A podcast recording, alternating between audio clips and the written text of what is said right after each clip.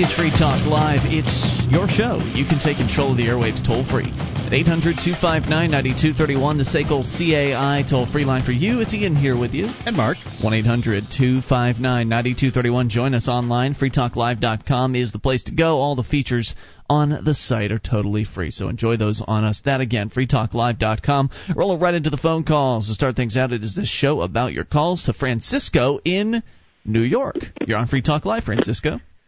Hey guys. Hey, what's Hey, on your mind? Uh, well, I am currently at the Foundation for Economic Education. I am sure you know what that is, right? Yeah, Yeah, I've heard of it. Gardner. I believe Gardner Goldsmith is fairly heavily involved with those guys. Yeah, yeah, yeah. He is. I was just talking to the president, and he comes down here fairly often. Anyway, I am. But do currently, tell. I uh, mean, for those who uh, who don't know, and I don't really know that well, what, what is the Foundation for Economic Education? Well, um, it's basically a um, foundation which specializes in teaching Austrian economics or why the free market's better than any government-controlled market. Ah, okay, great. Yeah. Um, and why are you so- there? Um, well, they had a Freedom 101 seminar for high school students, Hmm. Cool. which consists of 50 high school students, which is basically you have lectures and discussions and that kind of thing. Um, And I signed up and, well, I, I'm here, but uh, the interesting thing is that, well, basically they have lectures on why everything would be better privatized. Okay. And when you say everything, are they really um, taking on the tough ones like justice and the roads? There are two professors here that believe in total anarcho-capitalism. Okay. and then the rest are basically libertarians that just believe that government should only be here to protect, you know, your property and to catch murderers. Gotcha. Okay. But it's it's very interesting, and I figured, you know, I I was going to try to call in Monday, but I couldn't because Gardner was on the show. Is it uh, is it being pr- um, presented in an easy to understand method, or and I I understand it's high schoolers that are the audience, but is it still like more of a scholarly sort of a presentation? Uh, you, it's definitely a scholarly sort of presentation. Oh, okay, that's good that I you're mean- into that. I guess. Every speaker has is you know a has a doctorate and is a college professor. Got it. So, Yeah. what did you want to share about the uh, the whole affair? Well, what I found interesting is that I found out that um, Ron Paul got his start on libertarianism here. Wow. Yeah, that's what I found interesting. I was talking to the president, Dr. Richard Ebeling, and he said that Ron Paul was a very close personal friend of his because he came here and got started on the ideas of freedom here. Well, that's that's good to know. Very good. Is Yeah. that all you wanted to share? Yeah, basically, I, Have you met any uh, any interesting? I mean, your your classmates, so called, are any of them uh, fairly active, interesting people? Uh, are they are Well- fairly principled? um, yeah. As far as I know, two staff members are part of the Free State Project.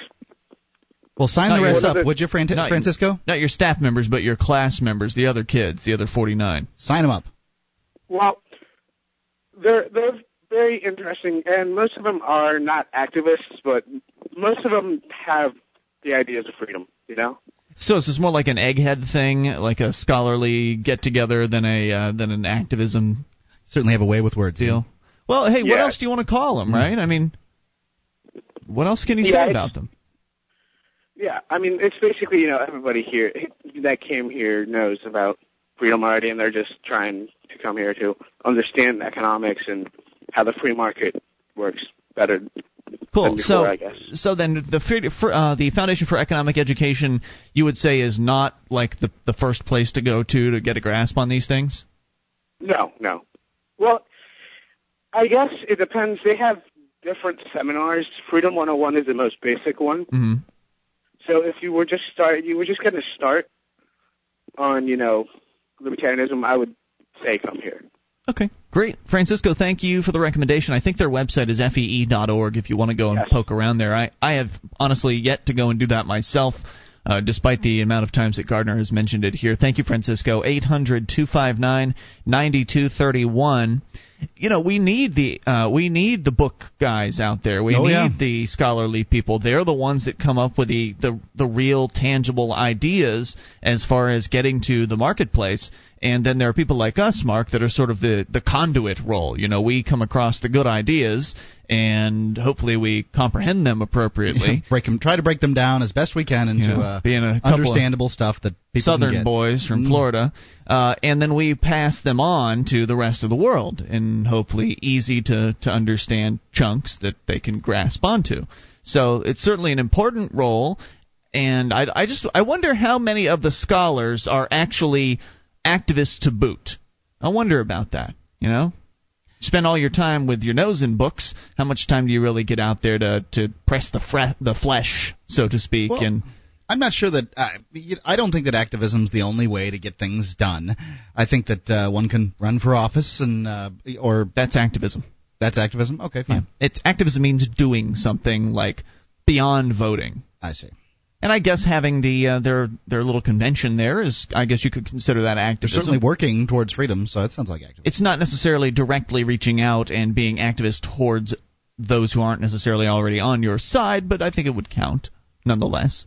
1 800 259 9231. Though, I, maybe somebody should go there and poke around a little bit and see if there is some sort of entry level stuff. I mean, if you're going to call yourself the Foundation for Economic Education, you'd think they'd have some entry level, um, easy to grasp, understandable things. I know that somebody had recommended to me, I believe it is called oh gosh, I think it's economics in one lesson or something like that. Mm-hmm. I'll have to I'll have to look for the name of it. It's it's supposed to be a fairly short, easy to understand uh, book, I guess, or or short book. Not I don't know if it's a, as short as a pamphlet, but somewhere in between, um, hundred pages or something like that about economics. Something that any American could could put in their hands and come away from with some good, solid, you know, Austrian economic principles.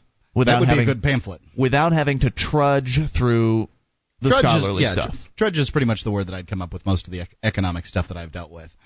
I mean, even even if it's not economic stuff, even if it's written in that sort of scholarly format, I have a tough time reading it. Maybe it's because I went to government school. I don't no know. fun. Yeah, it's not if it's not fun to read that stuff. I, I read, uh, let's see, the Machinery of Freedom, which was written by David Friedman, son of uh, son of what was the guy's name? Mr. Friedman. Friedman. I oh. can't remember his name. Maybe the real guy's name was David Friedman. Anyway, the son of the Milton Friedman, Friedman. guy that died, Milton. Milton. Friedman. And it, it was an okay book. And it's one of the ones that a lot of people will point to. Oh, I, you want to read something about anarcho-capitalism? You want to read something about the free market? You should read this book. And I have to say, I was pretty disappointed with it. Um, it was not, wasn't entertaining. Palatable. It was, kind of dry, and it was one of those books where even though I wasn't sleepy, I'd have to go back and read a page over again. I'd have to read through the page, and I have to ro- go and read it through again just to make sure I What really. about a Market for Lim- Liberty by the Tannenbaum? So easy, so great. Yeah. So um, that's why I, I just as soon as I read the and I read the Market for Liberty after I read the Machinery of Freedom I see. and uh, man, they really nail it in that book, and, and that is a book that anybody can pick up and just they'll get it Mhm. uh, because the go- the guys that wrote the Market for Liberty, Morris and Linda Tannehill, back in the '70s, they had read all of the scholarly stuff. They had read the the Rothbard and the Friedman and all of the you know the journals and Hayek. Hayek, all of those guys, you know, and they'd internalized it all, and then they cranked out this 16 chapter book that really just laid it all out and presented a a viable, I think, very viable, believable vision for how the free market world would operate. And which is something that a lot of people ask for. You know, they call our show and say, "You guys are talking about uh, free market courts and free." Well, I mean, I talk about Yes, it. you are. Uh, you're talking about free market courts and all these other things. It's never going to work. You don't have any real idea what's going to happen. Well, there are some people out there with some pretty good ideas. I try my best to communicate them. Uh, the reason I'm not very good at it yet, I think I do an okay job. I think I do a passable job uh, compared to where I was two years ago, for instance. But um, the the reason I'm go- as good as I am is because of the market for liberty. And so I am still in the process of turning it into an audio book I'm hoping to have it done by the end of the summer. How many And chapters have you done? I've done four. Oh, that's pretty good. Um, if if not, it will be the end of the year for sure. So I'll have it ready for uh, for Christmas time, the holiday season. 800-259-9231. Did you hear about George Bush today using his executive privilege? No. You're gonna love this. I'll explain when we come back. It's Free Talk Live.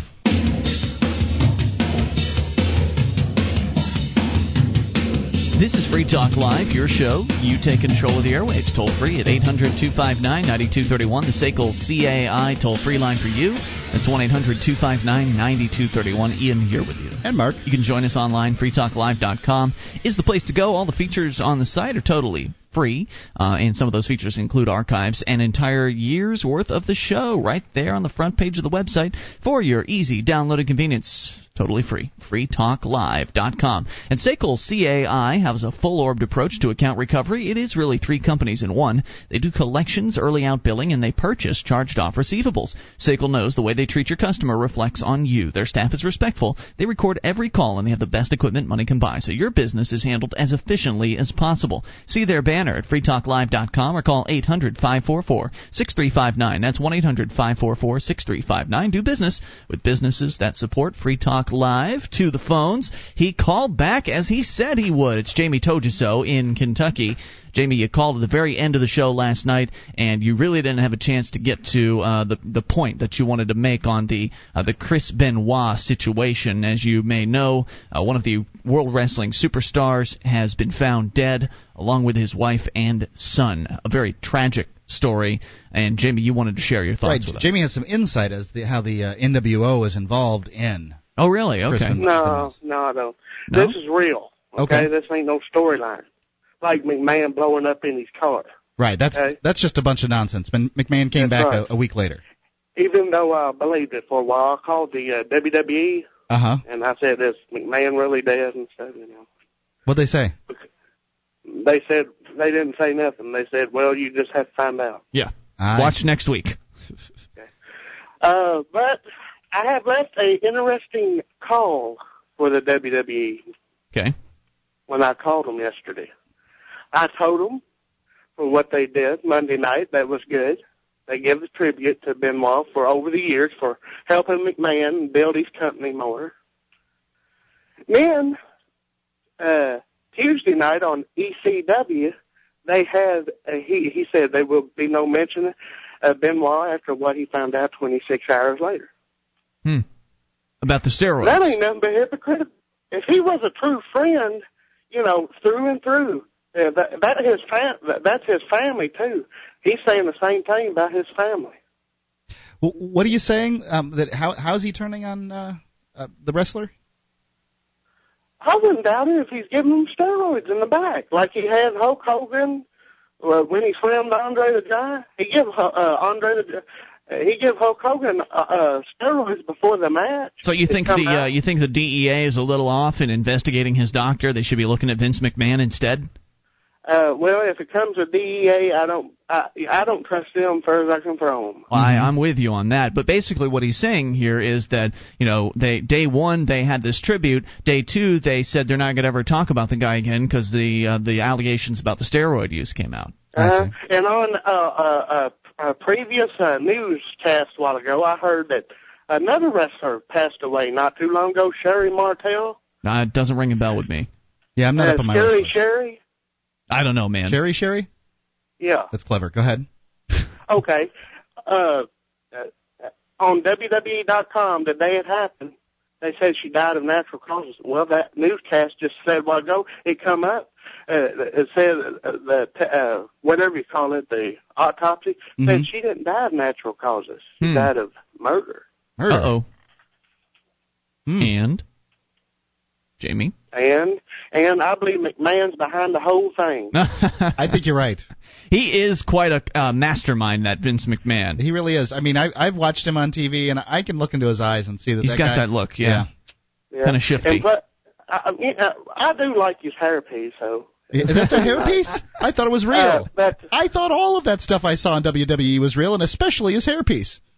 no, his hairpiece is faker than wrestling himself. So wait a minute. You're, you're telling me that Vince McMahon has a fake hairpiece but runs a real business? well, when he's out, uh, when he's not wrestling in the ring, he's wearing a hairpiece. Gotcha. So you think Vince McMahon is doing a little bit of uh, steroid deals in the back, uh, the back rooms, the back halls of the WWE? You know, uh, well, you, uh, let me state this: I could be wrong, but it needs to be investigated. Well, you may be right about that. I don't know if Vince would get his hands wet in all that. I don't know why this would is the risk. same guy that invented the NWO. Wait, right, right? Why would he, you, you? You mean the NWO is like the wrestling organization? Yeah, right? they have the New World Order right, Right, there. right, it's right. not like they're not proclaiming it from the rooftops, Ian. no, no, no, not that new world order. There is a new world order, but you know that's fake. Yeah, Hulk Hogan's in charge. Uh, so, so let me see. Well, don't you think it'd be smarter though for Vince McMahon to maybe have his son or his daughter do the, you know, the steroid deals? At least that way he could sort of distance himself and say he didn't know what was going on. His name is McMahon. Yeah. What about it? I don't get it, That's Jamie. what, what what I refer him to. Remember in the '80s how Jesse the Body used to refer him to on Saturday Night's Main Event? Remember that show?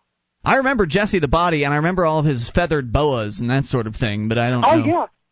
On the night he blew up in his uh, blew up in his car, Jesse the Body was on there. Uh, Jesse Ventura is not his real name, by the way. Right. uh, but he he said that uh, there's two dictators in this world. One is in entertainment, and one is of the free world. Uh huh. And guess who those are? Vince McMahon and George W. Bush. Yes. Jamie, thanks for the call. We appreciate hearing from you. I think they're in cahoots. 800 259 9231.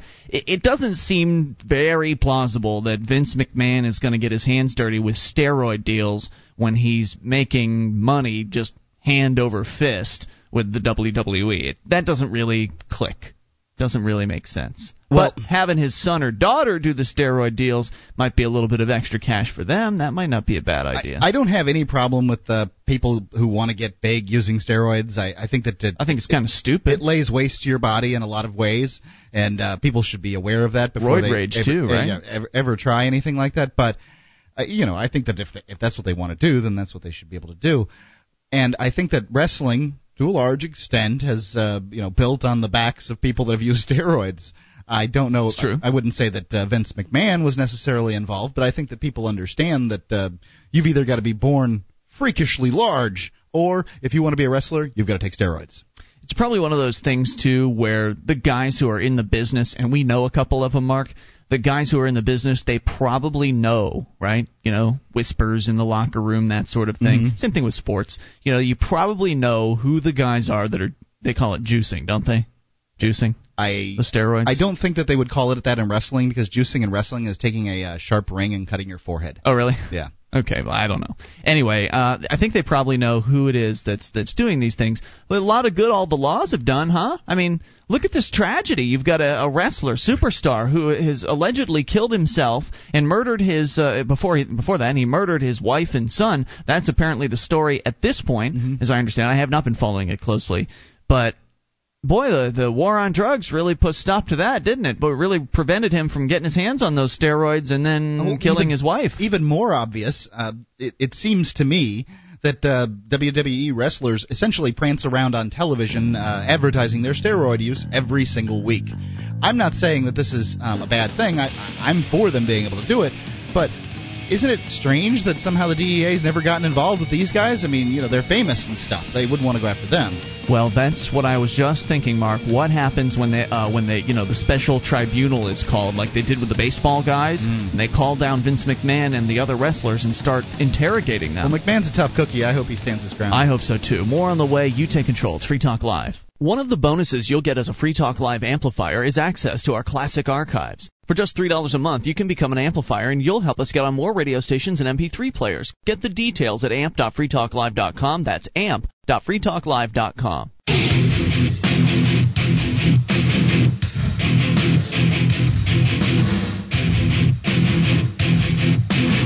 This is Free Talk Live. It's your show, and you can bring up whatever you want toll free at 800 259 9231. That's the SACL CAI toll free line for you. That's 1 800 259 9231. Ian here with you. And Mark. Join us online, freetalklive.com. The place to go. All the features on the site totally free, so enjoy those on us. And that may include and does include the live streams, broadband version of the show there, dial up version as well. Both of them totally free at freetalklive.com. If you're worried about opportunistic lawyers, judges, future ex spouses, disgruntled ex employees, or meddling bureaucrats, you ought to be, because these people want your money, home, and car. What have you done to protect yourself at keepyourassets.net? They are experts in sheltering your wealth. Go to keepyourassets.net and take their asset protection crash course today. They'll show you how to keep your assets. Keepyourassets.net. 800 259 9231 to the Amp line Johnson in Connecticut. You're on Free Talk Live as much as I uh, hate supporting uh, conspiracy theories, uh, there are so, there's certainly some interesting news out there. All right, I'd like I'd love to share it with you. Well, an anonymous user operating a computer traced to Stamford, Connecticut, home of the WWE. Isn't that where you live? Uh, it's right very near it. I've, I, uh, I'm less than a half an hour away. So you're caught up in this whole stuff. Uh, I possibly could be. Uh, who knows? anyway, uh, a uh, anonymous user posted an entry to uh, pro wrestler Chris Benoit's biography on Wikipedia.org, okay. um, announcing the death of his wife Nancy at least 13 hours before police in suburbia Atlanta said that they found her body along with her husband's and that of their seven-year-old son. Hmm. What's that uh, mean, man? Well, it means that somebody knew that the murder was going to occur 13 hours before it happened. Hold on a second. The murder happened at a certain time and it was posted 13 hours in advance of the murder, or did they just not find the body until a long time later? Is there uh, any well, chance that this is confusion the, the over the police... international dateline and stuff? Because I've noticed uh, on the internet sometimes I get confused about times because they'll have it in Pacific Standard Dude, Time. this is on Fox News. It's not any sort of confusion. Um, the it was you know it's it's been all over the net today uh, on that one because essentially what happened is somebody updated Benoit's Wikipedia article 13 hours before anyone knew that the murder occurred and said Benoit's you know basically said that his wife was going to be murdered 13 hours before it happened. Wait, wait, wait. No, it says here that the posting went live on Wikipedia at 12:01 in the morning on Monday, and then the police found uh, the bodies at 12, excuse me, at 2:30 in the afternoon. So it sounds to me like you know, uh, w- when are they saying the murder actually happened? Because there's a difference between finding bodies and the time the murder happened. Well, yeah, absolutely, you're right. I, who knows? All, all I mean, it, this posting was made before anyone else knew about the murder. Let's just put it that way. Hmm. Okay. I mean, that's the important part. I what mean, are the theories going around here that Vince McMahon was was actually in on this, or what? I, who knows? Or Benoit went and posted it, and then he offed it and offed himself. I mean, that doesn't seem likely, right? So it's, well, it's also kind of impossible since Benoit was in Atlanta and this occurred in Stamford, unless he took a flight. Wait, how, okay, I don't know enough about the case. Honestly, I haven't been reading much about it. How was Benoit in Atlanta? Uh, wait, that's when, where he lives. That's where his family is. That's where the bodies were found.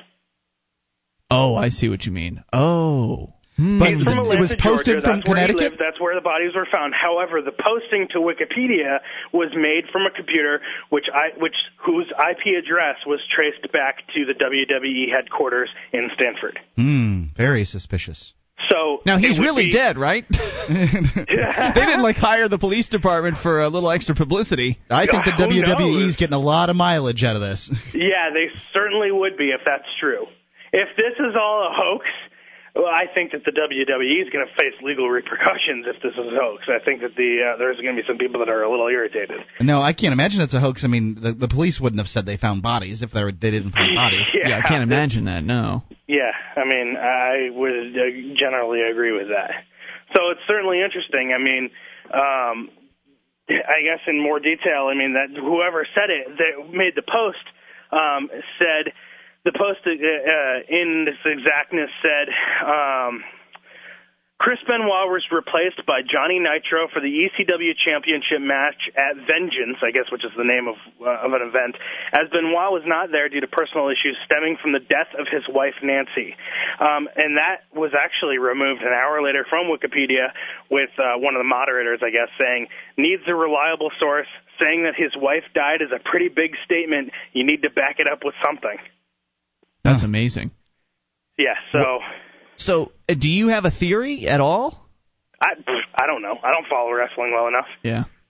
Well, I mean, interesting. It, it's getting it's it's getting them some national coverage. Uh, how often do we talk about wrestling on Free Talk Live? Yeah. Uh, When if I someone had dies. A, if I had any way to get in touch with him regularly, I'd call Torgo. Uh, you know, he, uh, the former former co-host Torgo. He he's uh, big into wrestling. He might have some theories on it. Well, we have a couple of we have a couple of superstars that, that listen to the show. I don't know if uh, if any of them want to email us their thoughts or, or or how they're feeling. I, I don't I don't know if they're going to participate in, in the discussion uh, sort of anonymously. That might be a possibility, but um, I think they would probably be the most reliable sources in It this would certainly case. be nice to get some inside information as to what's going on or Yeah. something. It would be great. I mean, imagine if uh, Free Talk Live were was able to scoop some of these major news stor- sources. I Breaking would news. Appreciate that. Free Talk Yeah. Live exclusive. I, I don't know. I don't want to. I, I don't want to sound like I'm too callous to all this because it's certainly a tragic situation, but nonetheless, It's uh, quite an interesting wrinkle. Johnson, uh, thank you for the uh, the information and the update. Appreciate it. 800 259 9231 is the SACL CAI toll free line for you. So the. Uh, wow. I mean, would he have called somebody I don't know. I'm, said, I just, you know, killed my wife? I mean, how does that. I'm I'm kind of skeptical after the whole McMahon death thing, but I mean, it's it's at the same time, it's pretty clear that the police wouldn't have said anything. I, You could you could maybe guess that they would have paid off the the police department to do a little fake investigation or something like that, but seems a little un, un, unrealistic. And then I guess the DEA also raided his doctor's office today. yeah, they probably didn't get a DEA raid just uh, for their whole uh, elaborate hoax. Doesn't Yeah. doesn't make sense. I, I doubt that. So uh, hey, I guess as this case develops, we should probably keep up on it because people are obviously interested. It's intriguing for sure. Uh, this is quite an interesting little wrinkle in the case. And one eight hundred two five nine ninety two thirty one. If you have a uh, I don't know a theory at this point, that's all we've got. At this point, how is it that this this how is it that his wife and kid ended up dead and somebody a thousand miles away knew about it to update Wikipedia? Yep. And also, how did they trace the anonymous user? I mean, if the person was really anonymous, how did they? If they were using one of those anonymizer services or whatever, Well, they may not have very uh, they may not have been anonymized. They may have just not put their name down. That's a possibility. I don't know much about the WWE. I must say, I have a I have a uh, particular soft spot for Kane, but uh, yeah, I don't know much about the. We do love uh, we do we do love that gentleman. Yeah, Anyway, I, I met him actually one time. Uh, he was very cordial, but you could tell by the look in his eye, he'd just as soon kill you. He's a sociopath. I don't know about that. It's out of his mind. Anyway, uh, all right. So George Bush, speaking of sociopaths, he's move, uh, moving towards a constitutional showdown with Congress. Asserted executive privilege on Thursday and rejected lawmakers' demands for documents that could shed light on the firings of federal prosecutors. He just rejected them. They, he'd been subpoenaed, and he just said, "Nah, nah, I'm the president. Don't have to do that." Bush's attorney, I don't want to do that. I, I don't think the Congress should be able to subpoena the president. the Bush's attorney told Congress the White House would not turn over subpoenaed documents for former presidential counsel Harriet Miers and former political director Sarah Taylor. Congressional panels went to, uh, want the documents for their investigations of Alberto Gonzales's stewardship of the Justice Department, including complaints of undue political influence. The Democratic chairman of the two committees seeking the documents accused Bush of stonewalling and disdain for the law, which and said they would press forward with enforcing the subpoenas. Quote, with respect, it's with much regret that we're forced down this unfortunate path, which we sought to avoid by finding grounds for mutual accommodation. We'd hoped this matter would, would conclude with your committees receiving information in lieu of having to invoke executive privilege. Instead, we are at this conclusion. Now, so you're saying that if Congress wants to ask questions of the president, you're you're completely for him totally ignoring that, huh? Well, I, I think from a check a checks and balances point that they can't subpoena the president to uh, show up. Right. They, they're looking for documents. yeah, they're looking here. for documents. Uh, And I he's mean, just I- my question would be, uh, what's he got to hide? But Yeah, well, exactly right. And it just makes him look pretty shifty. but it still it still all seems like a bunch of politicking. Oh, of course it is. Yeah, Of course it is. But nonetheless, it just points out that the president is actually above the law. It's Free Talk Live. This is Free Talk Live. It's your show, and you can bring up whatever you want toll free at 800 259 9231. The SACL CAI toll free line. That's 800 259 9231. Ian here with you. And Mark. You can join us online. FreeTalkLive.com is the place to go. All the features on the site. We give them away, so enjoy those on us. And if you like the show and you want to help support Free Talk Live, then we'd like you to shop at amazon.freetalklive.com. We had, I think, over $6,000 worth of mo- uh, merchandise move in the month of April alone, That's which is pretty good. I mean, it's all over the map, too. There's 41 categories of products. So, I mean, everybody knows Amazon for their huge book selection, which, of course, they have a lot of, though. I mean, just tremendous amounts of books. Uh, but then there's DVDs, and then there's furniture, and groceries, and baby stuff, clothes, accessories, uh, you name it. They sell it. 41 categories. Go to amazon.freetalklive.com. And that's uh, consider that your special portal for entering Amazon. It'll get you to the same old Amazon site with all the great features that you're used to. It's just that when you enter through that link, Free Talk Live gets a percentage of your purchase. So get the shopping done you need to do. You're going to have to do it anyway. You might as well do it at amazon.freetalklive.com as we go to Jim in Second Life on the amplifier line. Hey, Jim. Hey, how's it going? Great. What's on your mind?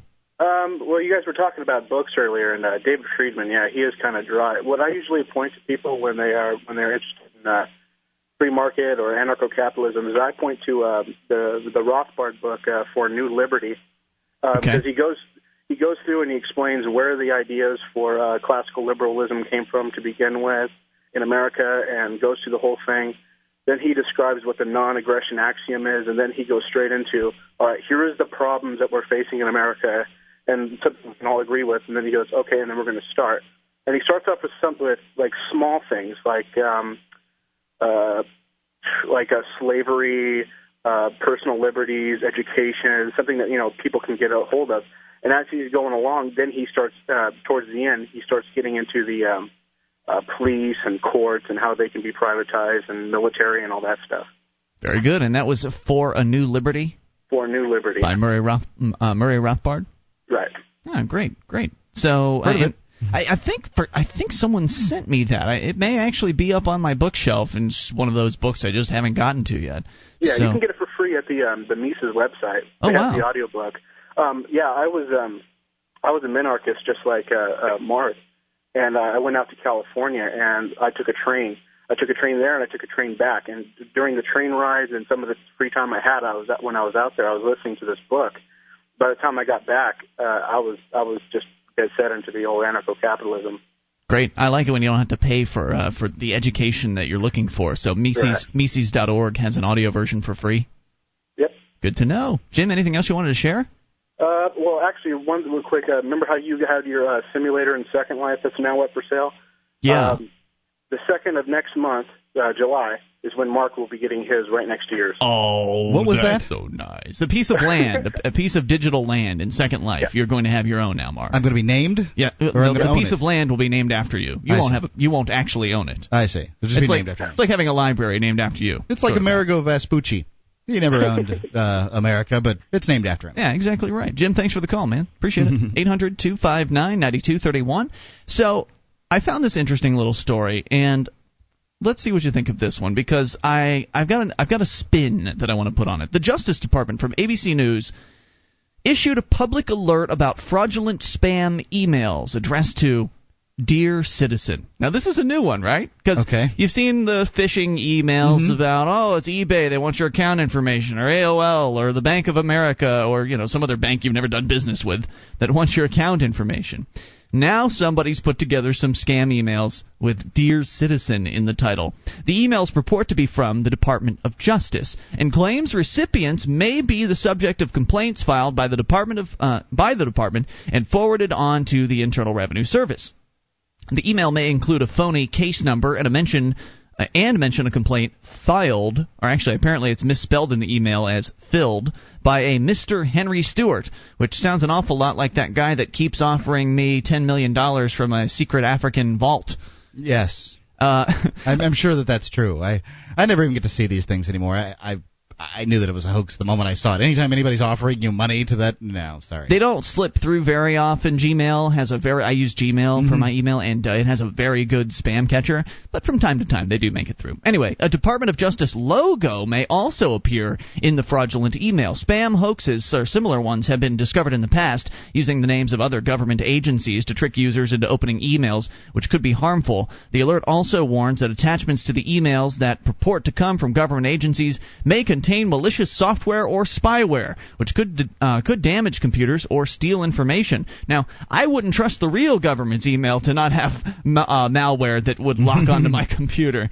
The department warns recipients of emails that appear to be hoaxes not to open attachments to the emails and to delete them immediately. Now, that's fair advice. Excellent uh, advice. When it comes to emails, it doesn't matter if it appears to be coming from the Department of Justice or if it's coming from, you know, your bank or whoever.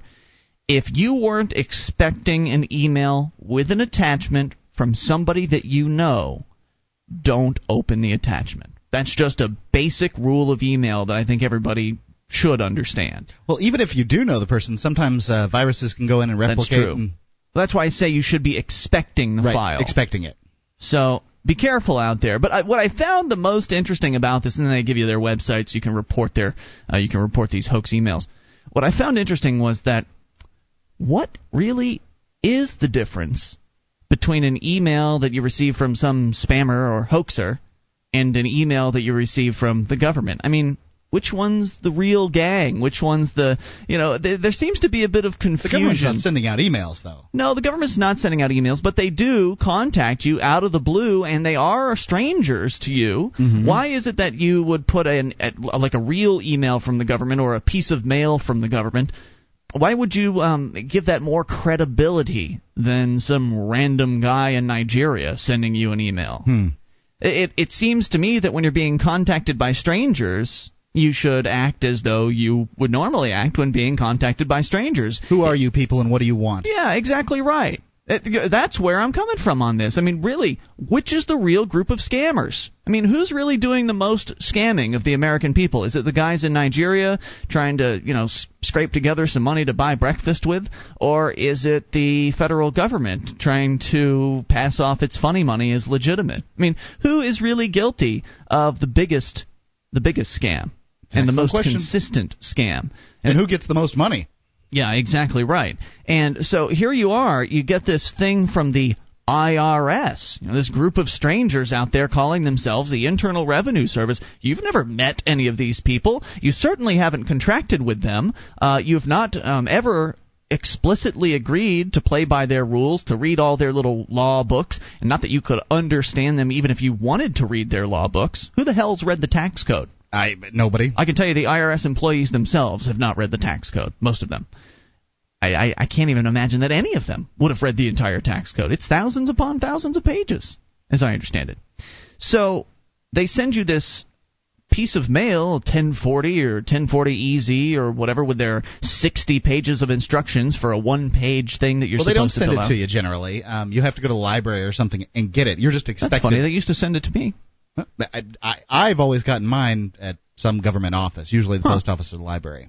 Usually, they used to send mine to me with my address on them, hmm, like, directly so. addressed to me. Anyway, presuming they send this thing to you as they did to me, um, they demand that you fill it out. And I mean, at least the Nigerian scammers aren't making demands of you; they're just trying to trick you. Yes, well, and they're they're not going to come over here and put you in jail either. No, they certainly won't. Though some some people have said that if you follow their scams for a little while, they will try to get you to go over there, and then you might disappear into the arms of some um, you know gang. Yeah, that wouldn't be a good thing. They're going to abduct you or something like that. Why is it in Nigeria that all these things come out of? Why why not other countries? Maybe I don't know. That's a good question. I presume it's coming out of other countries. Maybe they're just getting bad rap. But anyway, either way, you're dealing with communiques that are coming from anonymous individuals, or I guess with the government, sometimes they sign their names to it, but you're dealing with communiques coming from people you don't know and have never agreed to do business with. Really, what is the difference between the two? 1 800 259 9231. Samantha in Texas, you're on the line with Free Talk Live. Hey there. Samantha in Texas on yes, Free Talk sir. Live. Hey, what's on your mind? Um, basically, I guess I want to pose a question to you, to anybody who's out there listening. why is it because I don't support the war or if I criticize the president, am I not patriotic? I think you're more patriotic than most people. You know what I mean? Um, I don't understand. Um, I know we did a we did a lesson. Um, I don't know if you remember me, but I'm still in school, and I'm basically one of the only people who do not support the war or the president. And we're doing a lesson on uh, Vietnam. And I said, no, it didn't need to happen. And everybody looks at me and they're like, oh, you anarchist hippie. Can we talk to you more when uh, I want to come back with you? Okay, so hang on, Samantha. We'll wait through the news, bring Samantha back from Texas, and talk about this a little bit more because it's a tough position to be in, and I think she's very courageous for actually being able to take that position in front of a class full of people that are obviously not with her. 800 259 9231. Hour 2 is on the way. You can bring up anything. This is Free Talk Live. With your help, we can spread the message of liberty around the world. Consider becoming a Free Talk Live amplifier for just $3 a month now at amp.freetalklive.com. If you can't afford it, keep enjoying us for free. If you can spare the three, visit amp.freetalklive.com.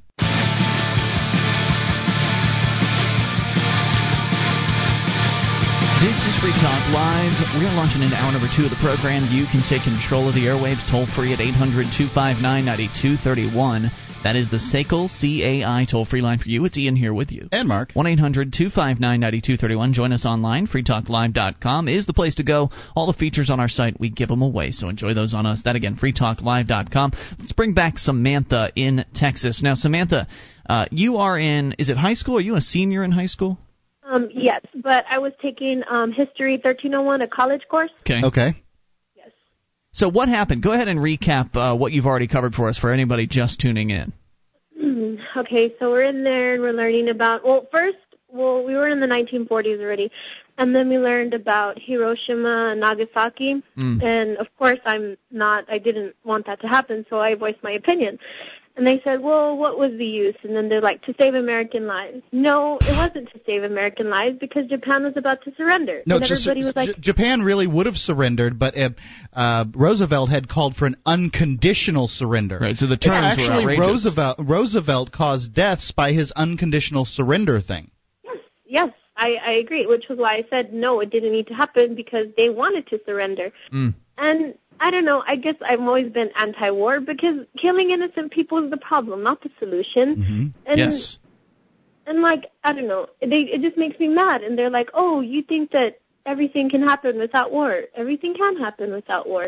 And then they're like, "Oh, why don't you move to Mexico or somewhere else?" Like what does that have to do with anything? It's a typical it? it's a typical tactic by the uh, government defenders, the people, the defenders of the status quo. They love to say, "If you don't like it, get out." Well, no, it, this is America where I have the freedom of speech, and if you don't like my freedom of speech, well, plug your ears and run away, because I'm going to keep saying what I believe, and then hopefully some other people will come to agree with me on that, and then maybe we can change this country for the better and stop dropping bombs on people. It, by the way, it was uh, Truman, not Roosevelt. My mistake. Yeah, well, trade one Yeah. for the other, Yeah. and mm, politicians.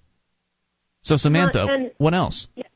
Yes. Oh, I don't know. It's just that. It's like, okay, why is it that my patriot patriotism is being questioned whenever Bush doesn't even want to, you know, um, back up his subpoenas? He doesn't even want to like come through with them. And Is he above the law because he's the president? I mean, where's Yes, his uh, patriotism? yes, he is above the law because a he is the president, and b no one's going to do anything about it. Exactly. George, George Bush can get away with saying and doing virtually anything he wants at this point because he's continued to cross several lines, several you know lines where he should have been stopped um, in his certain his thirst, unending thirst for power, and uh, Congress just sort of sits on its hands, and the ju- judicial branch just certainly doesn't do anything about it. So uh, by it, he seems to be above the law to law the uh, the law Yes. absolutely. I agree. And the whole like, okay, the whole going to war thing. It said, oh yeah, weapons of mass destruction. But isn't that why um, we had the whole Scooter Libby trial? Because Valerie Plame was investigating to see if they were buying any um, any uranium from Africa to see if they could do that. But no, was it uh, Dick Cheney who blew her cover? You know, I try to avoid all that crap. It just bores, Yeah, I don't, bores I don't the really heck out of follow me. all the politics. I, I, I know the names, but I don't know the specifics of the Scooter Libby case, and and Yeah, you know, it, it's really bad whenever um, you have the vice president of the United States involved in something like that. And then for him or for anybody to come and say, "Oh, why don't you like the soldiers? They didn't do anything to you." It's not that I don't like the soldiers. I don't like the people who send them to war, and I don't. I don't. You know, I don't agree I'm with not the exactly policy. pleased as punch with the soldiers either. What, why do you say that? I yeah, I'm going to get I'm going to get email after email on this one, but they signed up um, to join a, a an operation of paid killers, and they know what they're doing. I mean, it's not like there's no history behind this war thing. I, I understand that you could. Uh, you, you can take sides, like maybe you think it's a good idea to have attacked Japan. Well, or some of them Vietnam probably that, si- that some kind them, of thing. Now But- hold on, some of them probably signed up so they could get their college paid for. Look, Exactly. if, if if I shot you to take your money out of your wallet, does that make it okay? No, No. You know, I mean, I'm sorry, shooting people over in foreign that. countries is not okay to get money for college. I understand, but they don't think about that. A lot of them, you know, might have signed up before 2001 uh, because they just thought it'd be a cakewalk. They'd be able to sit around on some military base and then they'd collect their college money when they were all said and done. You know, I've I've known quite a few soldiers over there individually. I like them. The whole idea of the army thing really makes me pretty upset. Well, and then there's the whole oath to support and uphold the Constitution. There's that part too. That's something that worth I think is worth getting upset over. And we certainly haven't declared war since uh, 1941. So what are we doing over there? Right, but how many soldiers are actually upholding the Constitution? I would say only the ones that refuse to go. Only those that say, I'm not participating in this. This is an unlawful order. You have not declared war, therefore I'm not going to war. Plain and simple. But if you start saying things like that in class, you, your classmates are going to freak out. They don't understand it. Nobody talks about these things. And so, you know, congratulations to you, Samantha, for having the courage to actually stand up for I'm your making it up. convictions. Like they think I'm making it up. They're like, "Oh, she doesn't know what she's talking about." You can tell by the way she says it. She makes it up. Like, what the heck? Why would I make something up? Like you can prove it. It's not like if you won't know if I'm lying or not. Like, yeah, well, they don't want to look. See, you can say you can prove it. You can point them to the books. You can point them to the articles and the references. Right. But they're not interested in challenging their worldview, so they are going to avert their eyes. They right, will not absolutely. see it. If you if you say, look, here's an article, here's an, an uh, email address to an article, excuse me, a URL to an article that you can read that will uh, give you some enlightenment on this, they won't go to it. If you say, here's a book, um, you know, the name of a book, they won't go find it. If you hand them the book, they will not read it. If you stand in front of them and read the book, they will walk away. Zone out. They do not want to hear anything that challenges their worldview. And I the- agree. you know it- it's now but that's just 99% of the time every once in a while you can say something that catches somebody's attention and changes their mind Yeah. so you just got to keep at it Yeah, there may be a chance that there's somebody in your class that is listening quietly. You know, they're not going to necessarily respond as uh, outrageously as some of your class members may.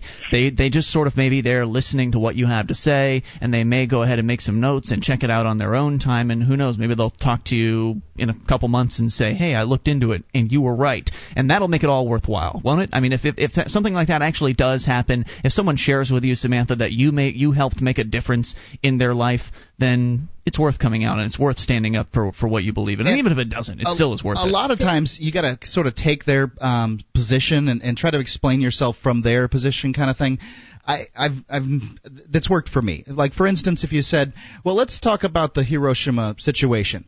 Let's imagine for a second all the stars and stripes and eagles and trumpets and fireworks are gone from the America situation. And in fact, it was, um, it was uh, J- Japan that dropped a nuclear weapon on New York City and L.A. Mm. And they did it in order to save Japanese lives. But we, you know, we had given them the opportunity for, you know, to, to come to the negotiation They table. had given us. But you they, the, the opportunity, they did, no, no. We had given them the opportunity to negotiate a, a peace, but they didn't want to do it. Oh, they see. wanted an unconditional peace, so they dropped nuclear weapons on um, L.A. and New York. Would that make them good people or bad people? I guess I mean being an American, they're not going to want to see it. They don't.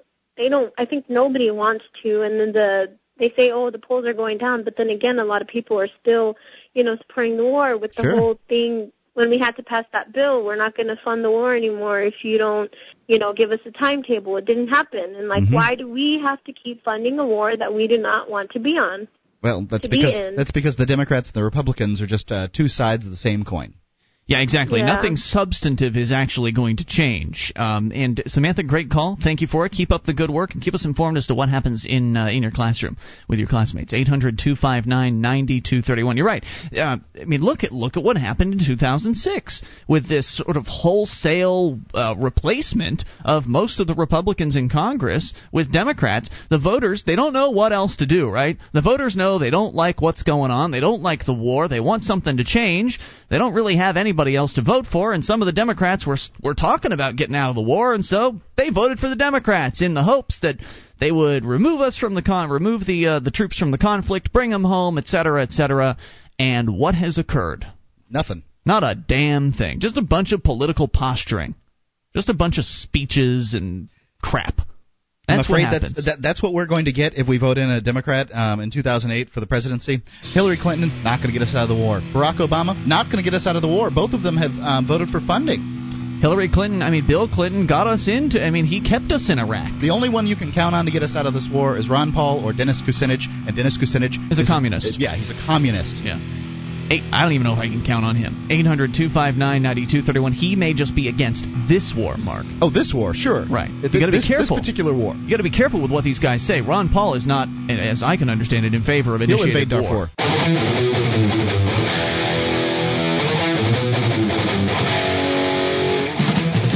Free Talk Live. It's your show. You bring up anything toll free 800 259 9231. That's the SACL CAI toll free line 1 800 259 9231. It's Ian here with you. And Mark. You can join us online. FreeTalkLive.com is the place to go. All the features there are totally free. And those do include the Shrine of Female listeners, the dozens and dozens of ladies. In fact, ju- we just got off the phone with Samantha. She's one of them. Is she? Uh, she is one of our Shriners who Okay. sent us their validated photo to prove they listen to the show. So, uh, so head over to shrine.freetalklive.com to see what that's all about. Shrine.freetalklive.com. Pop quiz What do Washington politics and libertarianism have in common? The answer is very little. The Prometheus Institute at readpi.com is looking to make a real impact in Washington. Not in 40 years, but right now. To find out what makes the Prometheus Institute different from all the other flat water, flat water political think tanks, visit readpi.com. That's readpi.com. Now, right before we went to break, in our remaining few seconds, we were talking about the differences between uh, Dennis Kucinich, who's a Democrat, and Ron Paul, um, of course, who is a Republican. Of course, not that those labels mean anything, but nonetheless, you had pointed out that Dennis Kucinich was really the only strong anti-war candidate on the the Democratic side. Right. And, And I said that, um, and, and it, he's not really anti-war. In fact, he's just anti-this war. that's as I understand. it. Right. And I'm just making the accusation. That And then you Dennis- said, and then I said something about Ron Paul, and then you said he would invade Darfur. Right, and what I meant was Dennis Kucinich would likely, just making an accusation. Right, because for them it's okay to use the military in the way they want to use the military and to invade the countries they think is okay, but it's not okay when the Republicans want to use the military for their purposes. So it's not any sort of principle that's behind it. These guys don't have principles. I mean, the Dennis Kucinich and those other uh, the other Democrats, they don't have principles. They're just big government people, just like most of the Republican candidates. Well, they got a big. They have a principle that they believe that uh, government is good and that it can help people and all that other stuff. They have principles. They just don't have your principles. So the principle is that uh, government can help anything, basically. Yes, government. The government will fix things. Gotcha. The government works. I've lo- I've heard Democrats say that over and over again. Really? Could you show me an example? Of how it's working. Yes. How it's achieving its stated goals and Right. that sort of thing. Just you know, let's let's compare the government to I don't know something that's uh, you know private, free market. And we'll see how it works. What's your favorite government program? because you know I, for instance i could go out tomorrow and if i tried hard enough i could figure out some way to buy a car say a honda accord that's normally twenty five twenty seven thousand dollars at the dealer i could figure out some way to buy it for seventy five thousand dollars i really could and that's not working even though i got a car I got a Honda Accord just like I said I wanted to. I paid triple the price for it. that is not working. That is a poor example of what works. Yeah, what awful. works is paying the right amount for it, getting what you paid for. or paying less. and the government, you don't you don't get that ever. No, that's true. Uh, so I wanted to talk about since we sort of were we're trashing on Dennis Kucinich, calling him a communist, and he pretty much is. Uh, he wants socialized health care and loves government schools and just on down the line. But it's, it's easy to label the Democrats as communists because they come right out They come right out in front of your face and say they want bigger government. Mm-hmm. So I give them credit for being honest. Well, the Republicans want bigger government too. That's where I wanted to go with this. It, but the difference between the Democrats and the Republicans, typically, Ron Paul excluded, but the difference is that the Republicans will tell you, oh, yeah, smaller government. Yeah, smaller government. Elect me and I'll make government smaller. And it's not happened. They've had all kinds of time since the mid 1990s to actually do the smaller government thing. Right. They didn't do it. It's a bunch of hooey. Government keeps getting bigger, even under the so called Republican conservatives, and so John Stossel is weighing in from RealClearPolitics.com. The article Big Government Conservatives. Reviving the Hamilton Agenda. That's the headline that the New York Times gave David Brooks' recent column honoring Alexander Hamilton, one of the founding fathers, the, the one uh, perhaps least interested in limiting political power he was a centralist. He wanted to centralize a lot of things, like the idea of uh, government in a lot of areas that many of the founding fathers did not. Right. Even but by today's standards, Alexander Alexander Hamilton is a libertarian. Unlike his rival, Thomas Jefferson, Hamilton favored strong central government and weaker states. I don't know if I agree with that statement, Mark, uh, as uh, your statement, that is. And he didn't trust the free market. He was an old fashioned mercantilist. He wanted politicians, so labeling him as a libertarian, I don't think is very fair. I'm just saying uh, that uh, he he couldn't have imagined how large the uh, how large, intrusive, dangerous the government would have grown to. He wanted well, he's not here, so we can't really determine that. Uh, what, I'd, what, sh- I'd shoot him again. I'm he, I'm all for Aaron Burr. he wanted politicians and bureaucrats to control private economic activities for the sake of special business interests, just like we have today. In the true Hamiltonian spirit, Brooks in the New York Times also doesn't trust the marketplace, which means that he doesn't trust free, peaceful individuals and private property. He writes, quote, "We Hamiltonians disagree with the limited government conservatives because on its own the market is failing to supply enough human capital." Unquote. No, no. Eh, the government being involved is what's call, causing the market to fail to provide enough human capital because they're keeping out immigrants. Now, David Brooks is a bright guy, so I wonder how he can blame the free market for failing in this way. He continues, quote, Despite all the incentives, 30% of kids drop out of high school and the college graduation rate has been flat for a generation, end quote. And who's involved in both of those organizations? Right. The government. I wonder why. Look, kids don't drop out of private schools at those rates. Excuse me, says John, but why is that the market's fault? Government dominates education in America. Government. K 12 education is a coercive, often rigidly unionized government virtual monopoly that fights every attempt to experiment with free market competition. Brooks writes that Hamiltonians like him, quote, think government should help people get the tools they need to compete, unquote. But when has government ever been good at that? He claims the state can, quote, increase the quality of human capital, unquote, by, for example, providing, quote, quality preschool to help young children right. from disorganized Because homes. the government's done such a good job with the current school system that 30% of the dropout. You know, you know what? If the government provides preschool, the the dropout rate will probably increase. They'll be dropping out of preschool. They'll be well. They, they'll drop out as soon as they can because you know they just they don't want to be there. Government school stinks. Yeah, it's really just a scary idea. The idea of putting kids, uh, your very very young kids. I mean, it's bad enough putting them in K through 12, but putting them in pre-K, putting them in preschool, that's just only going to indoctrinate them with more socialism as early as possible. You know, the idea of, okay, kids, bring all your supplies and put them in the central pot and we'll determine how to distribute them. It's called sharing, except it's forced. See, there's a difference between sharing with somebody because you like them or because you feel bad for them or whatever, and then being forced to by some authoritarian teacher with a well, ruler in her I hand. I think you should. I think you should force quote unquote kids to share. Why?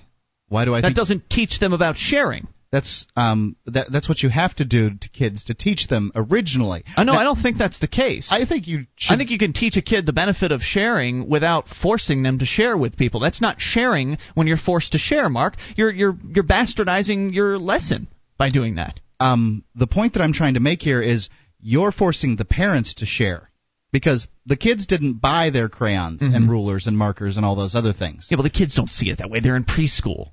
I understand, but I'm just saying that you're forcing the parents to share, whereas the kids, you know, you've you've got to teach them sharing, and, and parents generally teach their kids sharing by forcing them to share. Okay, now you're going to take your ball away and give it to Johnny because we're going to learn to share this ball. Yeah, I don't want to. I said you're going to take the ball away and give it to Johnny.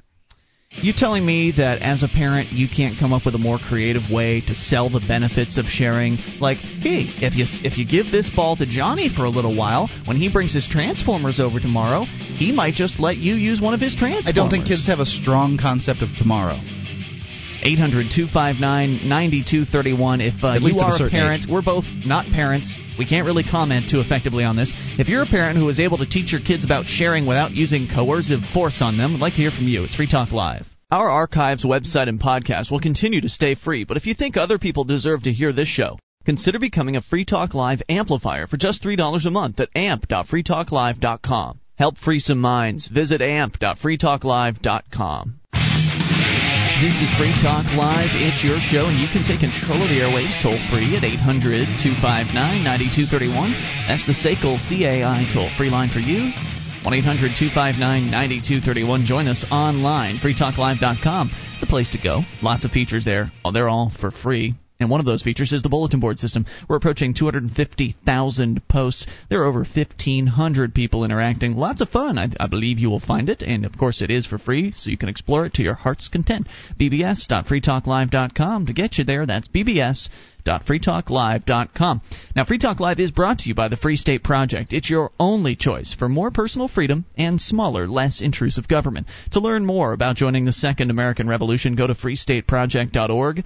That is freestateproject.org. In the midst of John Stossel on big government conservatives, those who are really fans of Alexander Hamilton, who was one of the uh, the founding father, who was, as Stossel puts it, perhaps least interested in limiting political power. He favored strong central government and weaker states. One of uh, let's see, somebody named David Brooks, writing in the New York Times, talking about reviving the Hamilton agenda. He claims the state can do all kinds of things that it's not doing that it should do. It can, for instance, uh, provide quality preschool to help young children from disorganized homes. Unquote. Stossel says, Really? What's the chance that it would be quality preschool if the government runs it? Even the acclaimed Head Start program has not been shown to have any lasting effect on academic performance. Why does Brooks think the government is competent to, quote, help people compete, unquote? He writes that liberals' programs haven't worked out, but then proposes his own. When I challenged him on that, he said his ideas are in a different category and argued that some intervention is effective and necessary. Oh, please. When I asked Brooks why a government that performed as ineptly as FEMA did after Hurricane Katrina, you remember the whole debacle of them, oh, not allowing people to have water, not allowing Walmart to come in with trucks full of ice and water, uh, preventing doctors from actually helping the patients that were right there, begging for assistance, etc. I mean, we read story after story of Right. just sad, pathetic boondoggles resulting in people's imminent deaths. He says uh, some lives are so screwed up. Why? He, the question was why would they be so lousy at doing the Hurricane Katrina cleanup uh, versus running preschools? He says some lives are so screwed up it's hard to make them worse. Unquote. Government coercion almost always makes things worse. It discourages individual effort and sucks capital away from more productive uses. Brooks, like a good Hamiltonian, favors coercive government micromanagement. He says, quote, bigger child tax credits and increasing the earned income tax credit can reduce the economic strain on young families. Government should increase funding for basic research, especially in math, engineering, and physics. The list could go on. Unquote. Stossel says that's what I'm afraid of. Government will choose which basic research to fund. Does he recall the 1970s synthetic fuels program or the 1990s superconducting super collider boondoggle? Child tax credits? Just cut taxes for everybody. Brooks even advocates national service, quote, forcing city kids to work with rural kids and vice versa, unquote. It all sounds so nice on the surface. It doesn't but, sound nice to me. But what you're taking, uh, well, if it worked, it'd be. It sounds nice, but it doesn't. It never works. Never, never, never. There's not a government program out there that's worked. Not one that I can think of. Well, now somebody could say that uh, spending time in the military worked for them and helped turn them into a real man, et cetera, et Uh, Understood, but um, they would likely, if they're the, if they have what it takes in order to be a real man, they would likely have learned that elsewhere. By the way, I saw I was sitting in the uh, movie theater today waiting for Die Hard 4 to start, and they've got those uh, advertisements that flash up. There were some there for the National Guard, and one of them I found particularly telling. It had a couple of, you know, two or three guard members sort of standing with their uniforms on, looking all special. Mm-hmm. And the the tag at the bottom of the uh, of the ad was, "Would you like to know what it feels like to be looked up to?" And then they give the number Hmm. that you should call. And it really just reveals their advertising campaign for what it's all about. And uh, you know, the idea is that well, all you have to do is join the National Guard or join the military and uh, put on a uniform and go through basic training, and all of a sudden you've earned respect. That's all it takes to get respect in the world is to put on a uniform. And I'm sorry, that's not the case. I don't look up to people that do that. I look up to people that provide products and services to others on a voluntary basis. Those are the real heroes in America. Anyway, uh, Brooks even advocates national service. Why are pundits and politicians so eager, uh, eager to use force against others? America became an economic power despite, not because of, Hamiltonian intervention. Hong Kong and much of East Asia went from abject poverty to affluence in a few decades. Not because their governments gave people the tools they need to compete. They didn't but because they exercised limited powers.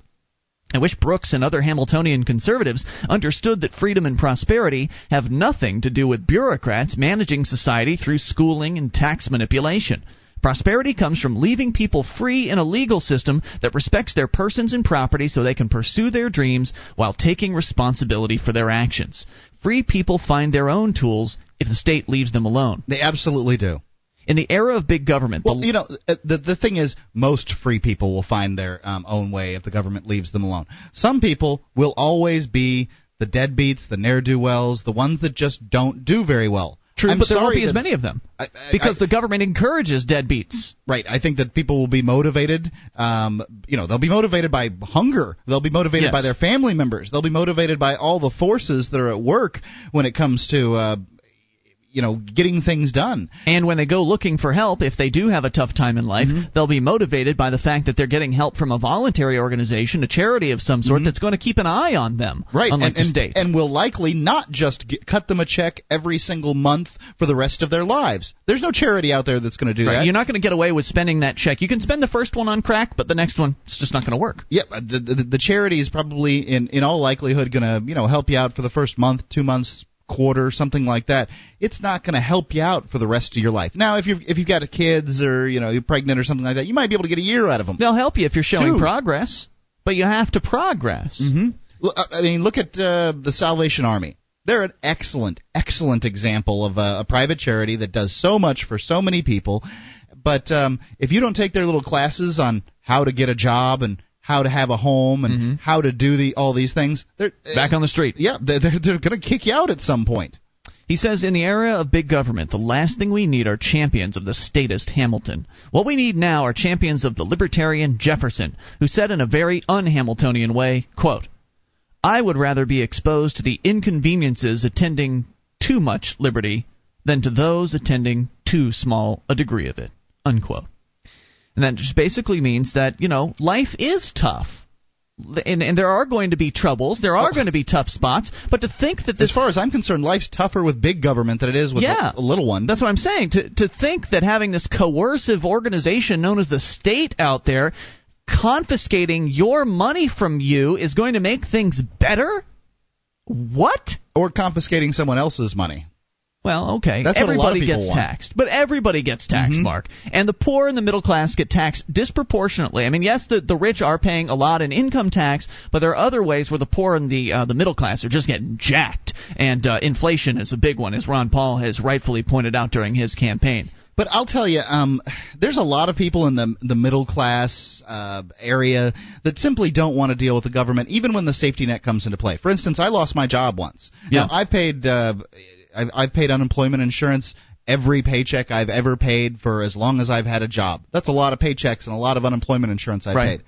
But You, you know, didn't collect. I, I didn't collect because it, to me it was daunting and I just didn't want to do it. I didn't want to deal with the government. It seemed like too difficult of a thing to be involved I'm with you. in. I'm I'm exactly the same I'm way. just not interested in whatever paperwork or whatever hoops I have to jump through. you be there. You, you become their bitch when I'd you rather, want that stuff. I'd stuff. rather scrimp and save, and I managed to do it. And I, I, you know, I went out and got a job. I drove a taxi cab. It's not like that's a you know real prestigious uh, line of work. no. You know, I could have sat back and said, you know, I'm I'm worth more than taxi cab. I'm Cut I'm me a check. I'm a highly trained advertising executive and uh, on-air personality. I'll just go ahead and get my check here for seventeen hundred dollars or whatever it was a month they were offering. I Yeah, wouldn't be I able drove to a cab. Thanks. I don't know if I'd be able to sleep at night if I were taking money from the government in that way.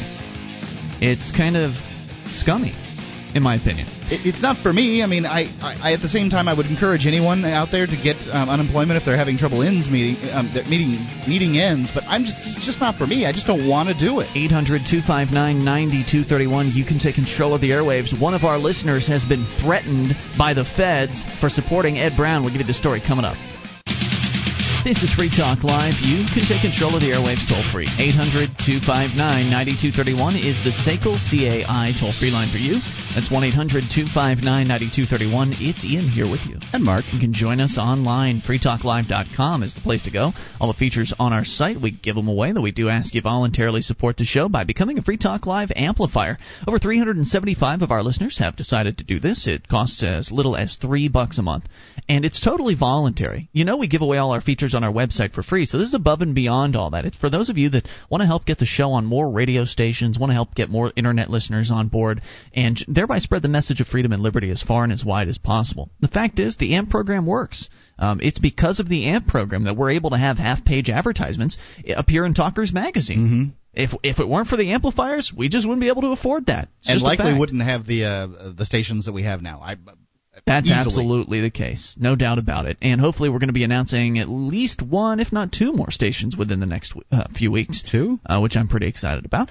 So uh, head How over to I'm not in the loop on this crap? head over to amp.freetalklive.com to learn more the, about the program. It stands for Advertise, Market, and Promote. The idea is you send us the three bucks a month, we turn it around into promoting Free Talk Live. Get all the details and learn about the perks that you'll get access to at amp.freetalklive.com. That is amp.freetalklive.com.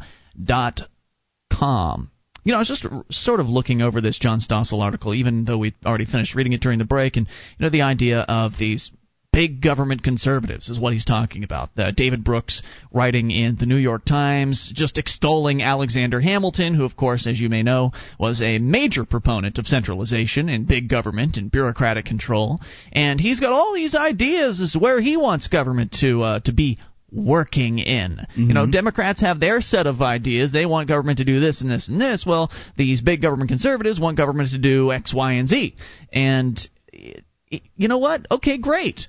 You should have the government that you want, David. You should you should have it. Go ahead. You fund dump all your money into the government, let them decide what to do with it. As long as I can just stay over here and not be touched by them. How about that? How about all those of you who want a big old government? You can go ahead and have your big government, and those of us that aren't interested at all in participating, we should be able to opt out, right? Oh no, it doesn't work that way, does it? See, this big government requires everyone to participate. Mm-hmm. The big government's going to point guns at you whether you like it or not. And when I say point guns at you, I mean threats of violence. They don't bring out the guns first. They send you nasty letters first. And that sort of thing. Yeah, well, um, Ed Brown doesn't want to uh, pay his taxes. Ask him if they're pointing guns at him. Yeah, well, they they will be. Um, they they've certainly surrounded his house. Ed Brown, Elaine Brown in Plainfield, New Hampshire. They're in a uh, I think a hundred something acre plot of land. They've got their beautiful, I think, two story home there, two or three stories, something like that. It's a compound. And they're they're they're being labeled as kooks. They're being labeled as uh, as holed up in a concrete fortified compound uh, with a It's a turret. house made. It's a the house top. made out of uh, concrete blocks. Come on. Yeah, it's just a home, and they're just a nice old couple. And yes, while Ed's views may be a little on the kooky side as far as he believes in the Illuminati conspiracy and all that stuff, the fact is, and the issue is, uh, the issue is taxes, and the fact is, Ed should be able and Elaine should be able to keep the money they earn and spend it, save it, and give it away in the ways they think are best. Anything outside of that, any amount of uh, confiscation of their wealth is an amount of slavery that they live under. And Ed and Elaine Brown have simply walked off the farm, the plantation, and they've said, you know what, we've had it. We're not paying for. Uh, we're not paying Massa anymore. Right. We're going to they keep own their our money. land. They produce their own power. They. Uh, they, They don't take have- subsidies. They have their own well water. Look, they're doing just fine up there without any government intervention at all. Right. What the hell business does the government have going in there and ta- dragging them out? Well, it it wants to make an example out of Ed and I Elaine. know. That's what you would want to do with somebody who's gone off the plantation. But what's interesting though is because that, because they're not able to take action without being seen like they were in the early 1990s. Mm-hmm. I mean, you know, the Ruby Ridge and the Waco. Yeah, there were a lot of cameras at Waco. That's because it took a long time.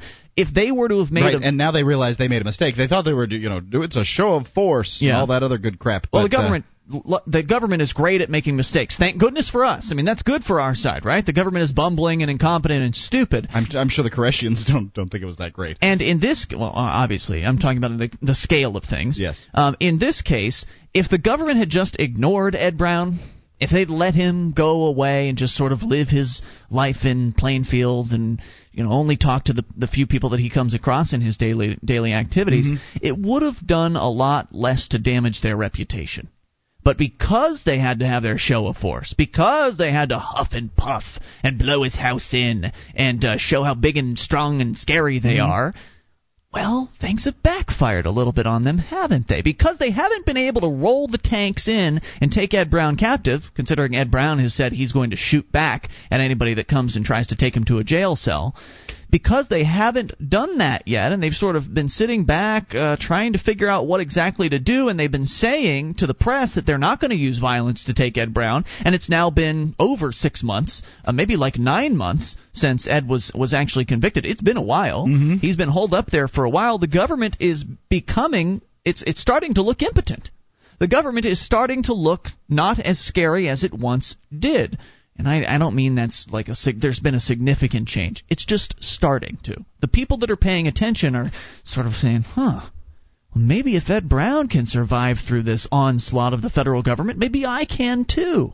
And people are getting ideas. Ed Brown standing up for uh, for the the right to keep the money you earn is only going to encourage others to do the very same thing. And the government not taking any action is also going to encourage others to do the same as Ed. Now, of course, the government taking action also puts them in a bad way. The government going in and, you know, busting down the walls of Ed's house with a battering ram or a tank or whatever. Right. Ed Brown, a, a man who's never hurt anyone. Right, is just going to make the government look tyrannical and awful. So, you know, what what do they do?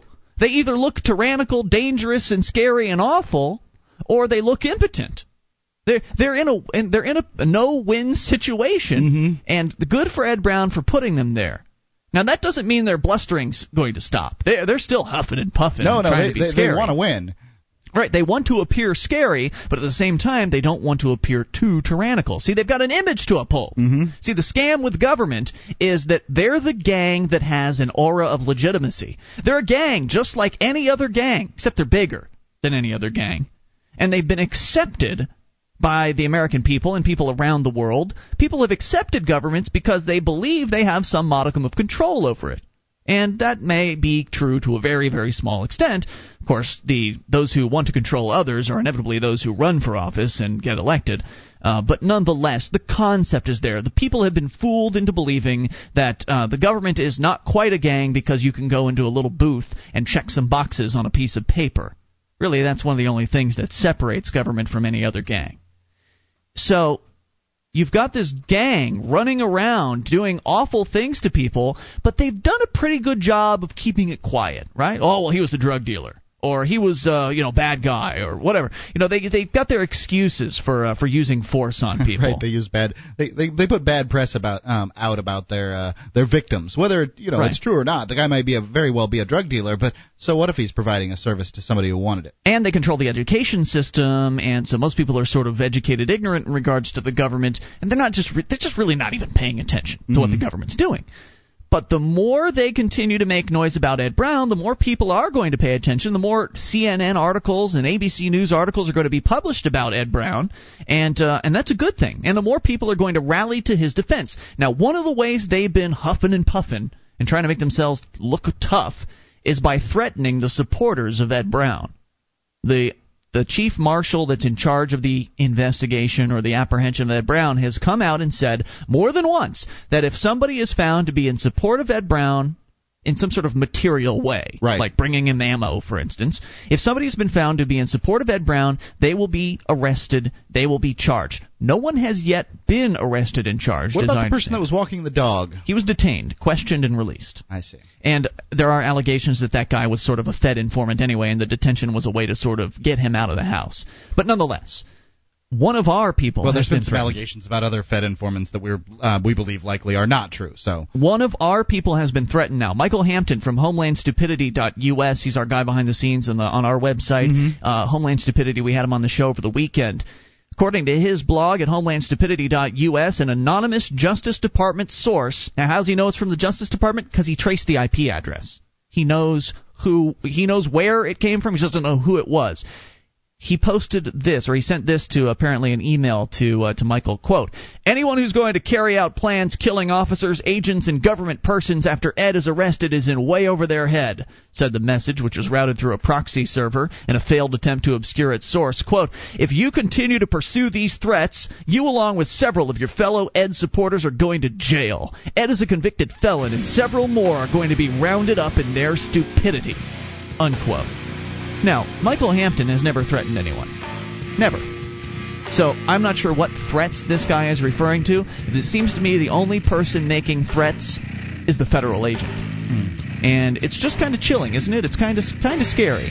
Like they're threatening to round people up over this Ed Brown situation. Now talk is cheap. Will they do it? We don't know. We'll find out, I guess. Hour three's on the way. You can take control. It's Free Talk Live. Would you like to help others find Free Talk Live? You can help us advertise, market, and promote the show at amp.freetalklive.com. Consider becoming a Free Talk Live amplifier now for $3 a month and get some cool bonuses at amp.freetalklive.com.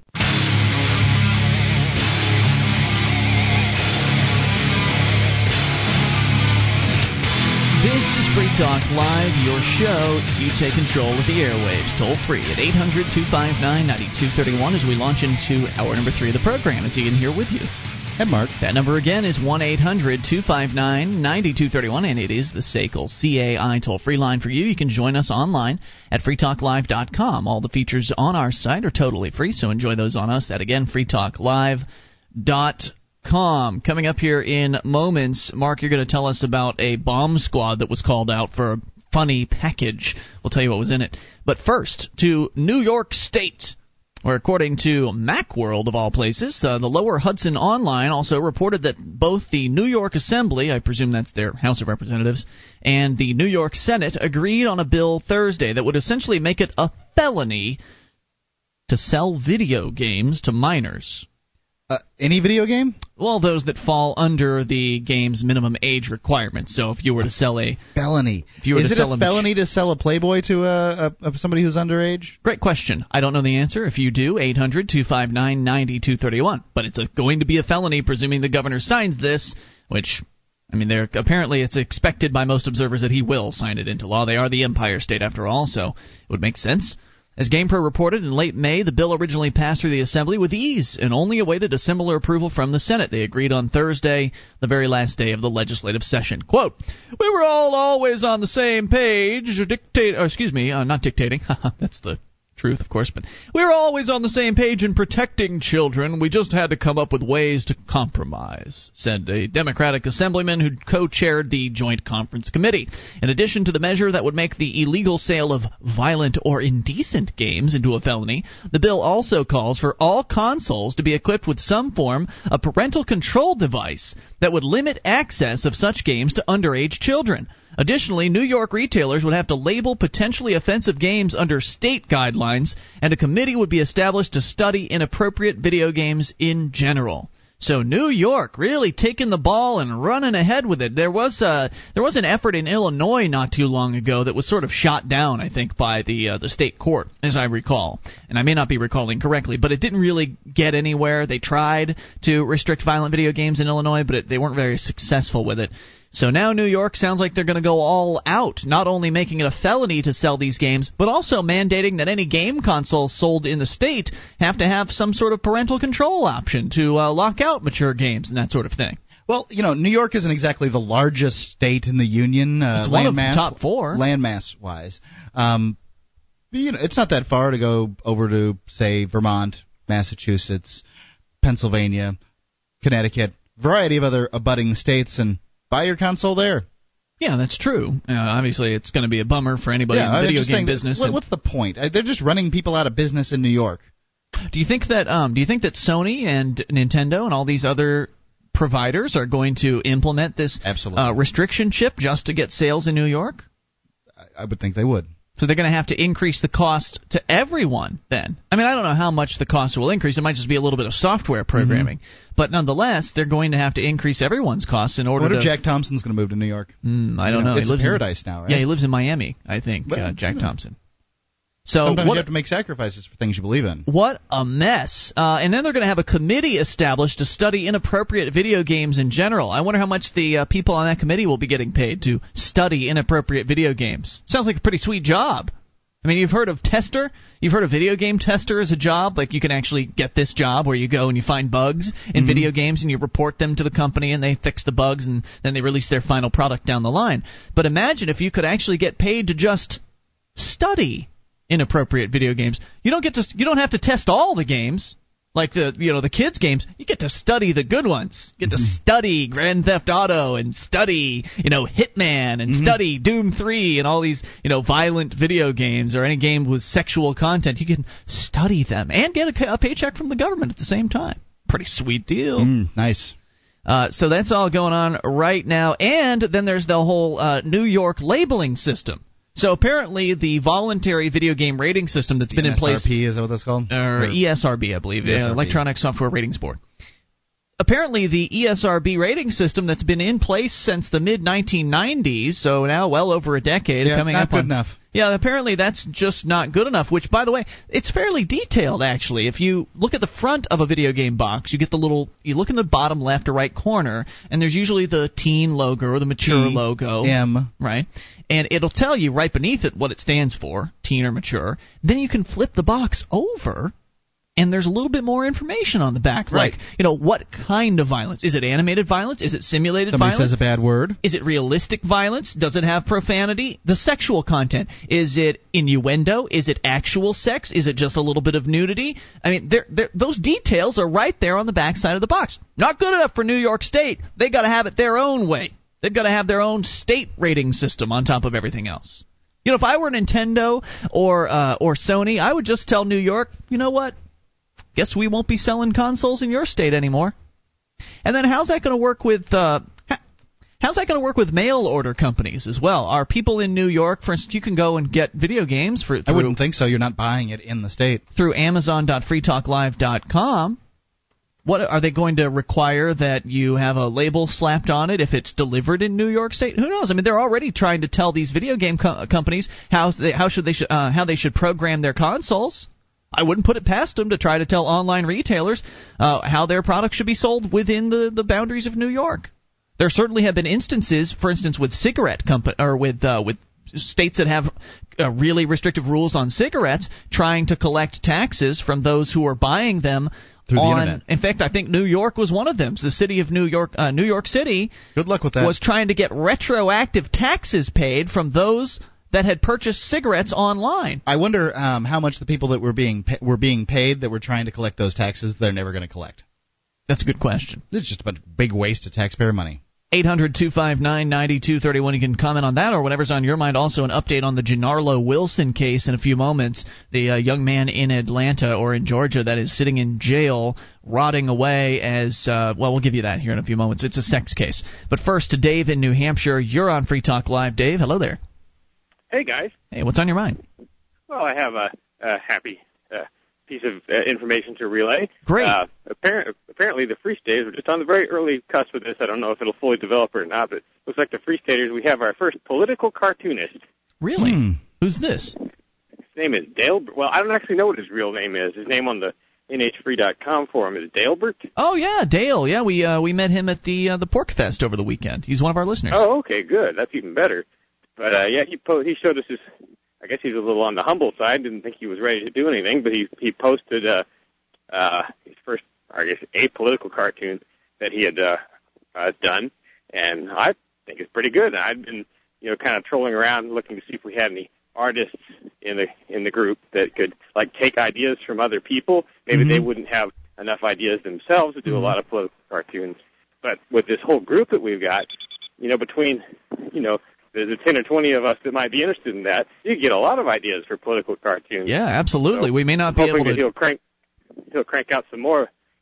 you may not be one- able to uh, to actually do the artwork, but certainly coming up with the uh, the concepts and the ideas are something that you you might be able to handle. Now, where would one go to see this artwork, Dave?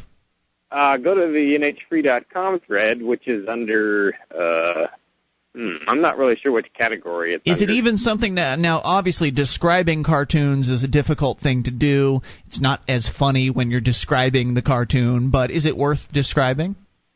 Yeah, it's I can I can describe it. It's like a Ron Paul cartoon, and uh, like this one's not New Hampshire centric, but it, what what he's got is he's got all these different. uh He's got animals basically. He's got these three animals standing at the podiums, and there's one animal standing off to the side, and the three animals at the podiums are Giuliani, McCain, and whatever that other guy's name is, Mhm. and and they've they they're all they're animals. They're they're they're rhinoceroses, of course. Mm-hmm. Rhinos. And then there's Ron Paul, and he's a real elephant. Hmm.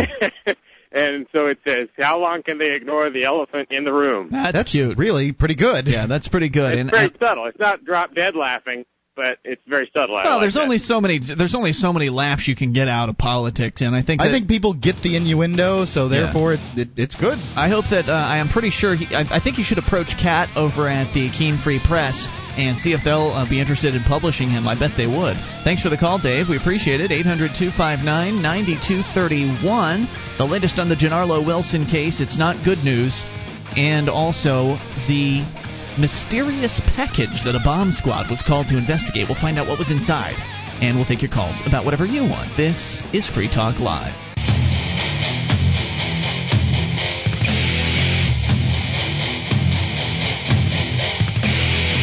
This is Free Talk Live. It's your show, and you can bring up whatever you want toll free at 800 259 9231. The SACL CAI toll free line for you.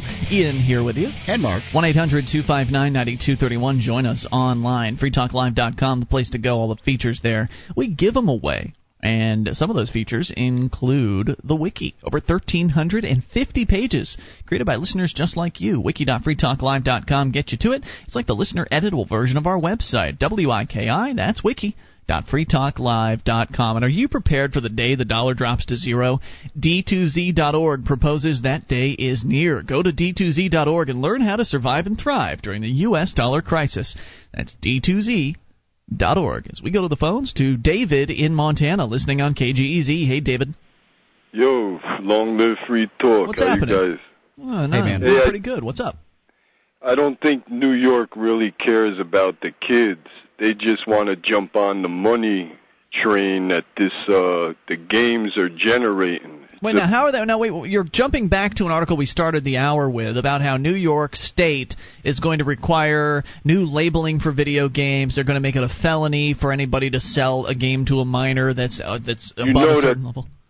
You Go know that they're going to want more tax money to implement this somehow, so they're going to have to increase the taxes somehow. It's that they don't really care about the kids. If, They- if New York has its own rating standard, then likely you know somebody's going to have to give that rating standard. That person will be paid right, by the more government. More bureaucracy, more people they got to Yeah. see, and then they're going to do it real cheap, and they're going to pocket the money for the general fund. It's just You know- because the money, the games are, you know, there's no end to this. This thing is going to grow into a a trillion dollar uh, uh, industry. Yeah, gaming is I'm- incredibly uh, lucrative. Right. I'm- It's- I'm- it's I'm just- shamed that no Dave came up with this it. and we There- didn't. This thing is going to just go into the trillions, and and you watch. Each state is going to fig- figure out how, because government does nothing that they don't get money out of it or Mhm. control the people out of it. They don't want to control the kids what they're watching because they'd be doing a lot of other stuff because kids have access to a lot of stuff.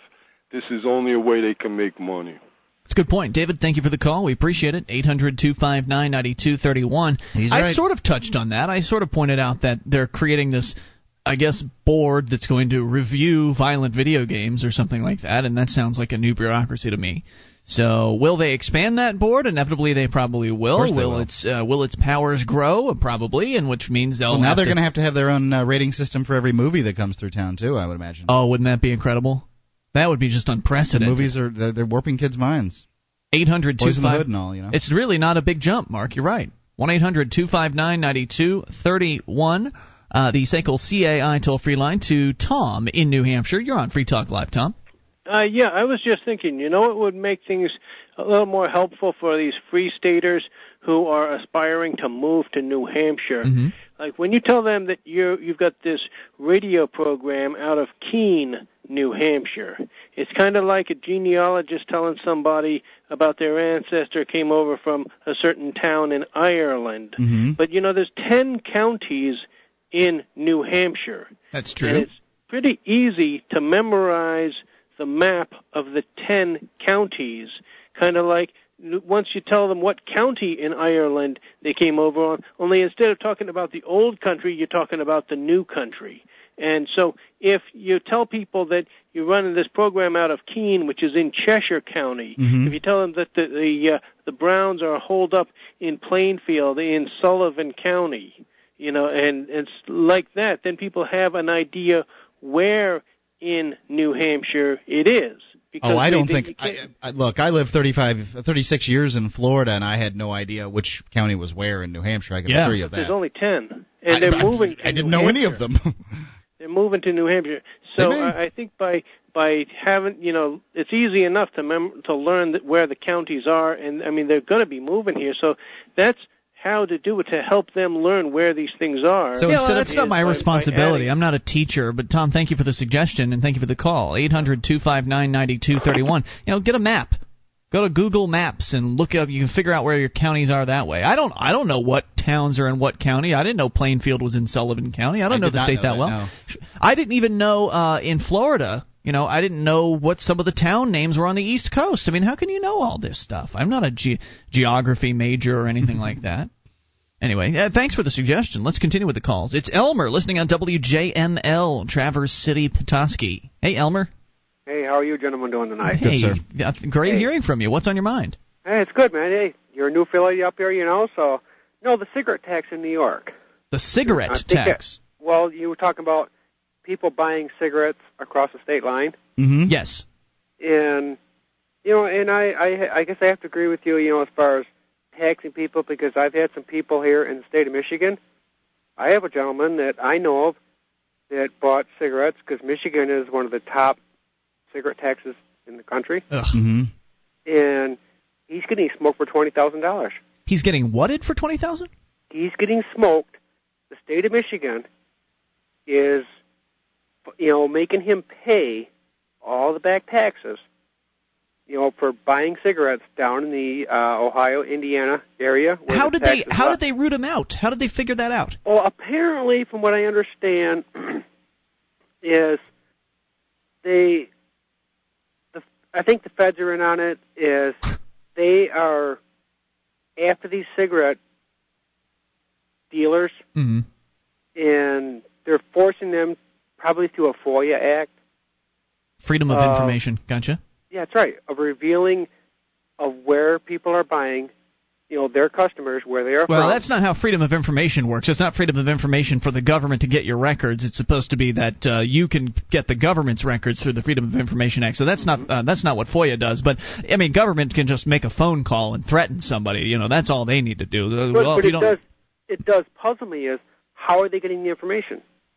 well, I know in the New I mean, York our, case, our society uh, we're being overtaxed as it is, and you know, it, people are being forced to seek out what they can afford, right? absolutely.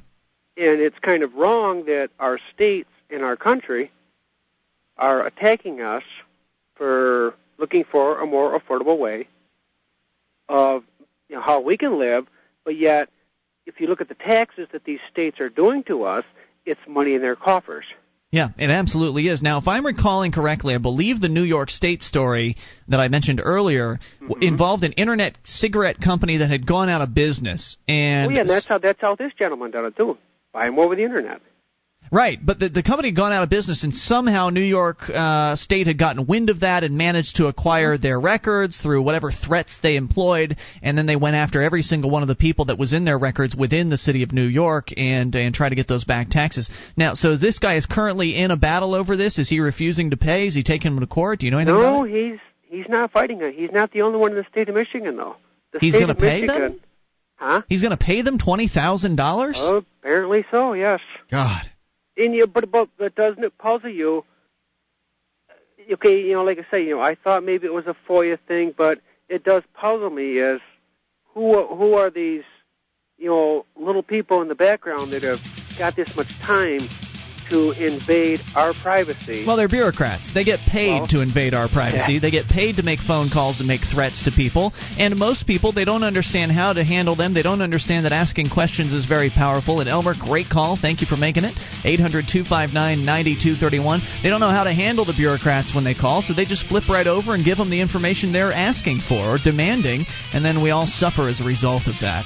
More on the way. You take control. Free Talk Live. One of the bonuses you'll get as a Free Talk Live amplifier is access to our classic archives. For just $3 a month, you can become an amplifier and you'll help us get on more radio stations and MP3 players. Get the details at amp.freetalklive.com. That's amp.freetalklive.com.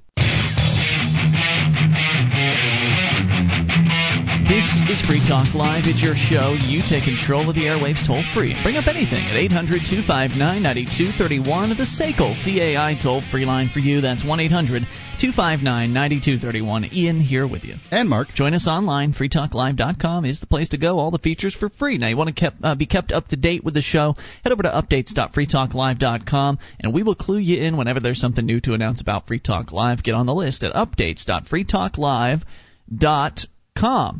Let's talk about the mysterious package. Mark, you've got a story. I'm not sure what city it's out of, but the bomb squad was called out to investigate. Yeah, I really wish this one was out of Boston. It'd be really great. It's not. Bomb squad called to investigate mysterious green suitcase from KSL News. Salt Lake City. Yes. Okay. A suspicious package forced police to shut down several blocks of downtown Salt Lake this afternoon. Police received a call just before noon that was that there were uh, that there was an un- unattended green suitcase outside Carl's Jr. I guess it's a fast food restaurant out there um, on State Street. What, what, I'm not taking any chances. Of course not. Police evacuated the restaurant and shut down a two square block area. The bomb squad was called in, used a robotic device to detonate the suitcase. Turns out the case contained a trumpet, or what used to be a trumpet. The streets were reopened at about Can- two this afternoon. Can somebody who knows a thing or two about bomb squads explain to me why they blow up suspicious packages? I don't know why they do it, but I, you know, you see a suitcase. I don't know eh, who decides that something's suspicious. If I call, on, It's apparently here's a, here's a left suitcase out here. You, you know, can't I call suspicious on anything? There's a suspicious streetlight out here. There's a suspicious plant here. I, I mean, I can't. I mean, there's a suspicious bench. I see a suspicious bum. I mean, This could, bench wasn't here could yesterday. anything be a bomb? Yeah. I, I don't know. I mean, don't you? There's all kinds of things out there. That Boy, could can be you imagine what would happen a if bomb. can you imagine what happened if like a UPS truck had uh, you know tipped over or something and packages spilled out everywhere? Whoa, we've got a whole bunch of suspicious packages. We just need to blow the whole thing up. I just, Just don't absurd. know. I mean, it's not like there was I anything. mean, there what, what a- happens if people go around leaving boxes sitting around? Can we really shut down an entire city for weeks on end because we're leaving boxes everywhere? Well, do you remember the story from last year about the uh, the teenage girls for like an art project or whatever? I forget the reason they did this, but they went around and they hung these Mario boxes from the trees in the ma- on the main street of their town. It was some sort of project or something they were doing for whatever the reason was. Uh, it was an artsy thing or whatever, and uh, and they got in trouble for that. It was that same concept of oh, there's strange boxes hanging from the trees. We need the what is a Mario squad out box? here. You said there's a Mar- Mario Like you know that when you're in Mario and uh, you play No. and you jump and there's the little question boxes, you hit them. You never played Mario? No. You've never played Super Mario Brothers? I spent eight years and seven months in prison. All right, all right. But this was in the early 80s or the late 80s rather, No, I- I 1986 through 1988. I'm Just shocked not, at that. not at all interested. Well, anyway, there there are these boxes that you hit in the game, and there are coins and mushrooms and things that come out of them. Mm-hmm. Right. And so that's what they did. They replicated those in real life, and they hung them around their town, and it caused a panic. So yeah, if you do put empty boxes everywhere, the bomb squad's going to have a field day. I mean, it's just amazing to me what is going on here and the overreaction. Because with this case, there wasn't any threat that was associated with it. Now, if No. somebody phones in a threat and says, there's a bomb out in front of the Carl's Jr. on 3rd Street. Well, then you've got a reason to be concerned, right? At least then there's some sort of point to it all. But for just someone to call and say, oh, something, there's a box sitting out here and I don't know what it is. I mean, that's just craziness. When will it stop? And and why do they blow them up?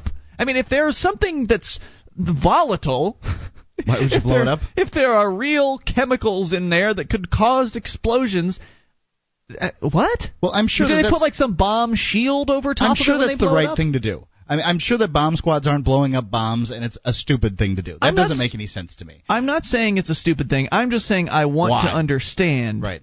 why that is. Do they put some sort of bomb shield over top of it to where it doesn't actually explode and hurt anybody? I'm sure that they attempt to do some stuff like that. They get to bring their little robots out, and that's always fun. And what about who? And who owned the trumpet? Did that ever come out in the news? Whose whose case was it? It didn't Some mention it in this uh, little article. Street musician, uh, like a street musician, leaving it on the side of the road, just you know, Went, forgot to, about went into it. Carl's Jr.'s to get a hamburger. well, you'd think he would notice the bomb squad there. They don't exactly. They don't exactly move fast. well, I don't know what he would have uh, what what he would have noticed, but uh, at that point, once the bomb squad squad squad is on the scene, you're not getting anywhere near that suitcase. It's my suitcase. That's my trumpet in there. Shut up. Get in line, citizen. Yeah. They're gonna blow that suitcase up. Here's some more awful news. This from Atlanta. The Associated Press reporting on the latest on the Genarlow Wilson case. A man who had consensual sex with a 15 year old girl when he was 17 is not eligible for bail while appealing his 10 year prison sentence, said a hmm. judge on Wednesday. The ruling is likely to mean the 21 year old Genarlow Wilson will remain behind bars for several more months at least. In Wednesday's ruling, the Superior Court Judge David Emerson said his conviction for one of the so called seven deadly sins under Georgia law makes him ineligible for bail. He canceled a hearing that had been scheduled for July 5th. The Georgia Supreme Court is not set to hear his appeal of his term for aggravated child molestation until October. The justices denied a motion by the Attorney General to expedite the appeal. Wilson has served more than 28 months of his 10 year mandatory minimum sentence. 10 year mandatory minimum? For receiving oral sex at a 2003 New Year's Eve party. The law, which is, by the way, completely consensual. A Monroe County judge earlier this month called uh, called Genarlow's sentence quote a grave miscarriage of justice unquote and ordered his release. But Baker, the uh, prosecutor's office, appealed, saying that the judge overstepped his authority. They argued that the ruling could result in the release of some 1,300 child molesters from Georgia's jail. Why, why ruling in this particular case would it, it are all the child molesters going to get loose? That doesn't oh, make we have to lock this guy up for 10 years, otherwise all the child molesters get loose. Yeah, that doesn't make a damn no, bit it doesn't make any sense. This case was being looked at by the judge on an individual basis, and the judge says this isn't right. This isn't molestation. The definition of molestation is unwanted sexual touching. It was touching. a 15 year old boy and a uh, 17 year old boy, 15 year old girl at a party together with other people around, and I believe there was even a video camera involved. Totally consensual. Pretty consensual. tacky. Well, you know, kids will be kids. They're going to do stupid, tacky things and, you know, silly Mm-hmm. I don't things. think 10 years in prison is going to uh, uh, help anyone. Hell no, it's not. All it's going to do is help the prison system get an extra forty grand a year or whatever Mm-hmm. that it uh, that they pay out per prisoner. A new guy to uh, you know staff the prison industries. Uh, they have all kinds of companies that contract with uh, prisons to uh, you know get cheap labor labor essentially, and uh, you know it helps the prison system because they get uh, money you know coming towards them. It's it's all a, a big system. it used to be that convicts would turn big rocks into little rocks, but that doesn't really happen anymore. Now Gen- they're making all kinds of different stuff. This man is guilty of nothing more than being a horny teenager and following his instincts. That's all he's guilty of. And there are thousands upon thousands of kids out there that are doing the same damn thing Mm-hmm. every weekend and whenever they get a chance. Well, I don't know if there's thousands of kids uh, Thousands videota- of them. videotaping it every weekend. Okay, I'm sorry. I didn't mean videotaping, uh, but I mean engaging in fellatio and oral sex and touching Well, and I, I real think the video sex. the videotape probably did not help his case.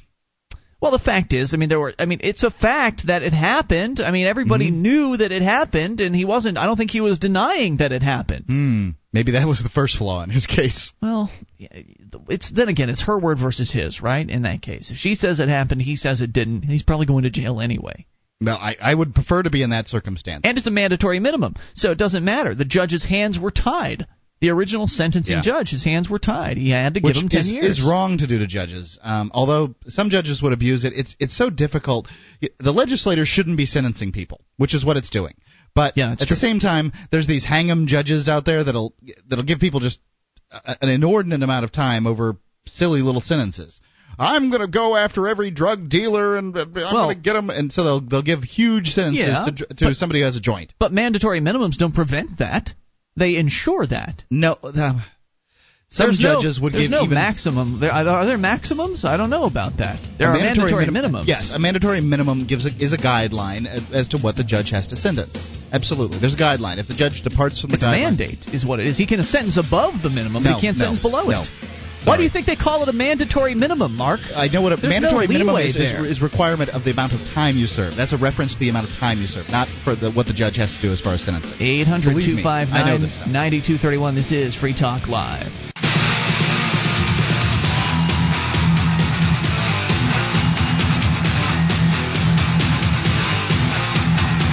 This is Free Talk Live. Only moments remain, just enough time for your call. If you make it now, 800 259 9231, the SACL CAI toll free line. That's 1 800 259 9231. Ian here with you. And Mark. You can join us online at freetalklive.com. All the features on our site are totally free.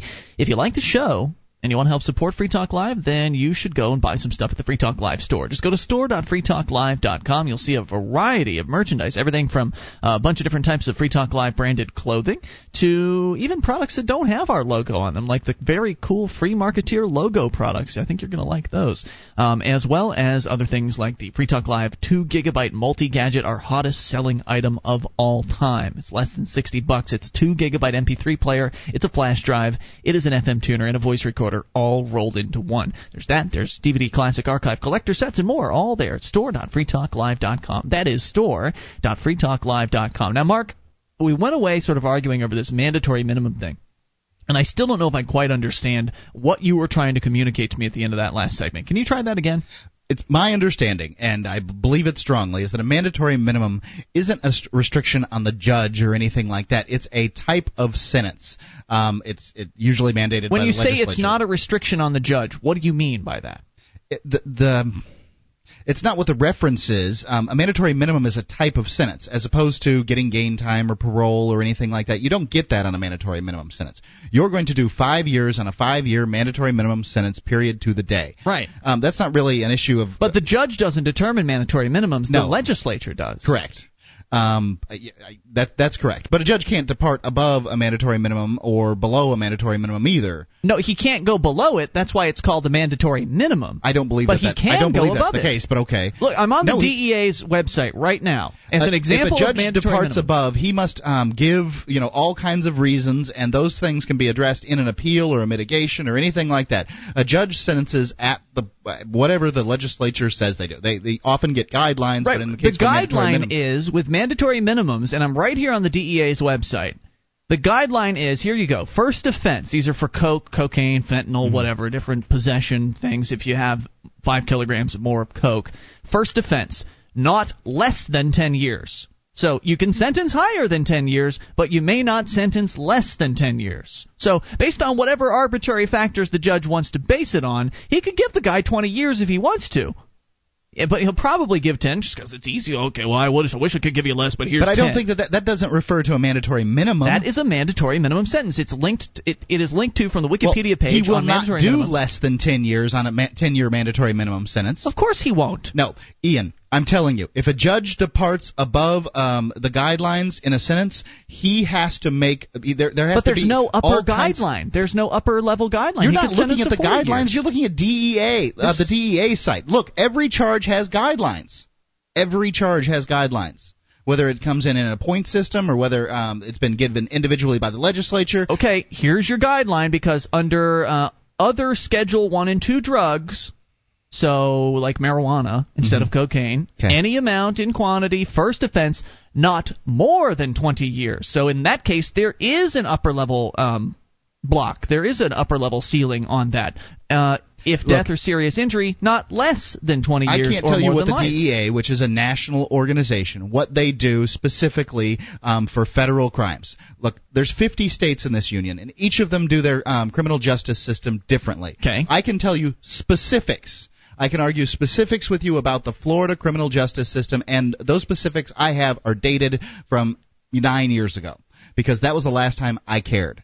And what I'm telling you from nine years ago is a judge departs um, in in Florida is if a judge departs either upwards or below um, inside of a guideline, he's got to he's got to There's a justify it. difference between a guideline, a sentencing guideline, and a mandatory minimum. Do you understand that?